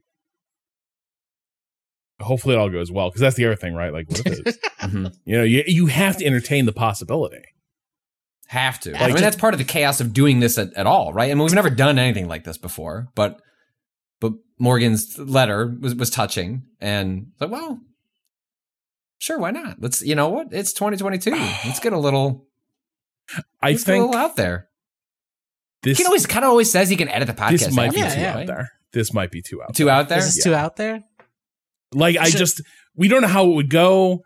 Um I feel like I could have hit that read that I could have hit that read better. Um Oh yeah, I maybe didn't have to maybe in say this that thing about proposal email, I I won't start interjecting my own commentary. In this. Right. I I could, shouldn't have done that. Like maybe the bit I'm about pitching Mina. my own shows. yeah. I you know, like I was just I'm just saying like I would probably need another take. Um maybe we punt on this. Okay. Yeah, but I got that. I got a heart out, so we'll have Alright. to do the. We could do Another another day? take on on Alright. on Thursday. Yeah, Uh, I'll Kato just just cut this I'll one. cut that one and Yeah. we'll do it next time. Yeah. All right, sounds good. Uh, so that will we will call it there. Um, you can follow me at Rob Zacny on Twitter. Uh, Patrick, where can people follow you? At Patrick Klepek. Ren, At Ren or Raven. Kato, Following the Twitter account at manhunting, which I'm sure exists. Who has it? Just- we can't just point people at manhunting and like Who do has that. it? Right. God, that could go wrong in You so can't many just ways. say words. Damn, they let you put any syllables in your fucking mouth This- these this days. account Wow, doesn't exist, Rob. phonemes. Hop on it. At M A N Oh, N shit. hunting. Okay. At Okay, manhunting doesn't shit. exist. All right. we need a Twitter account for our guess we're going bespoke in. manhunt. Gonna be honest, you get you get some other stuff if you drop one of the ends. Put that into a Google No, no, search. two ends. Two ends specifically. I'm aware. I'm aware. How many, how I'm aware. how many of those do you have left, by the way? Is, are we too late for a Twitter account? No, no, It's no. never You too know, late for a Twitter The, the account. Manaverse is always expanding. Uh, Heat 2 just came out. It's a good book. Uh, if you want more from Waypoint, of course, you can follow us on Twitter, uh, Facebook, and YouTube, Waypoint Vice. Uh, you can also check out we published on waypoint.vice.com. Uh, Patrick uh, just wrote a piece, and we'll discuss it, I think, later this week about uh, the experience of people working on uh, first person shooters in, in a landscape that where the news is frequently um, you know uh, hinging on uh, mass shooting events uh, and the and the way that people working on these games process that. Uh, and of course, we had our summer games feast uh, made possible by Waypoint Plus. We unveiled the new merch. Um, oh, hey, we should tell that guy. Like, by the way, like rings passe, but like a proposal Waypoint mug from WaypointGeneralStore.com. Mwah, God. mwah. Jesus Christ. Jesus Hey, you know, Christ. Oh perhaps the adventure, perhaps the adventure could lead you into a world of matrimonial bliss. put put the ring in the mug, and then when you And then you fill the mug cough, with some- it out. Uh, Fun Oh, little, no, fun little diamond. choking hazard to really, you know, get that marital the sharp trust diamond going. in my throat. Ow, ow, the sharp diamond. Ow, ow. Just like the diamond on this waypoint mug. uh, you can't buy that mug anymore. We destroyed it. Um, Just like the diamond on Unlike- my old waypoint mug. unlike Morgan and Jessica's love. No, that's gonna make sense to you. That's gonna make sense to anybody. Uh, never mind. Uh, because we cut it. Point is, it won't make sense to uh anybody the jokes you're just making. So Kato, get those too. Uh-huh. Uh, yeah. and of course, uh, you know, the Summer Games Feast, our streams. Uh, hey, you know, Kato's been turning that uh, neon white energy to something a little more productive. Uh, motorsport management. We've been Oh playing God. that on uh on, on the Jesus stream. Christ. All that's made possible by waypointplus.com. Uh, everyone who signed up there, uh, thank thank you so much. Why can't the Uh, Wonderkin just drive drive a good rate? Why? It's really frustrating. It's falling Like, apart. It's falling apart. Yeah, that that Icelandic dirtbag uh, we've got driving. He's, Sorry, not, he's lying like about that- his age. He's lying. Out, he's not say that, seventeen. That Have sounds like I'm trying. Yeah, I'm, uh, it sounds like I'm knocking Icelandic people. I think you'd have to see the guy uh, to understand what I mean. It's like it's like a mullet given form. Oh my god. Anyway, Rob. if that sounds good, or if you the guy, not Iceland, if that sounds good, or if you just want more Waypoint, you can go to waypointplus.com, subscribe. Uh, not only do you get access to our premium feed, including manhunting, uh, but you're also helping support Waypoint and everything else we do here. Our theme music is by Boen. The track is Miss You off the EP Pale Machine. Learn more at waypoint.zone slash B-O-E-N. For now, we are calling time on this uh, this Tuesday. We will talk to you again on Friday. Until then, fuck capitalism. Go home.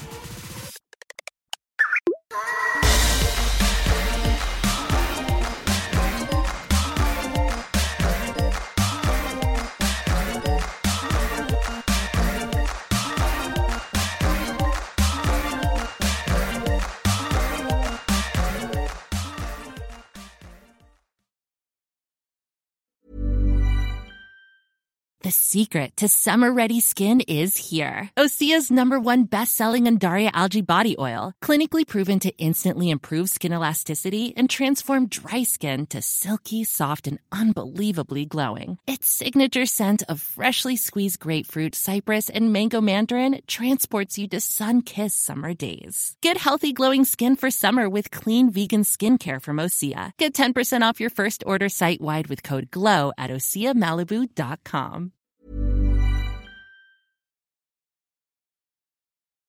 I think we nailed that. I th- I yeah. did too. I Morgan, so. Jessica, you're welcome. I think that was a funny I bit, hit right? stop recording. That's fine. I'm still recording. That's good. Yeah, but like it's a funny bit, you know. Uh, did. We nailed it. We yeah Congratulations. yeah. Congratulations. Happy for you. I hope so. Yeah, I hope, I hope it all works out, and I hope I, I No, hope that come on, we're a 10 treasured part of that story, and not like Ten years. That's it'll, it'll it'll go well. Congratulations. I hope it's definitely not something that's like, uh, you know, I had to move past the whole having the podcast host propose for you thing. Like, I hope that's not how it goes, but but I believe, I hope. All right. Okay. Here is the folder. All right. Bye. Later, Danny.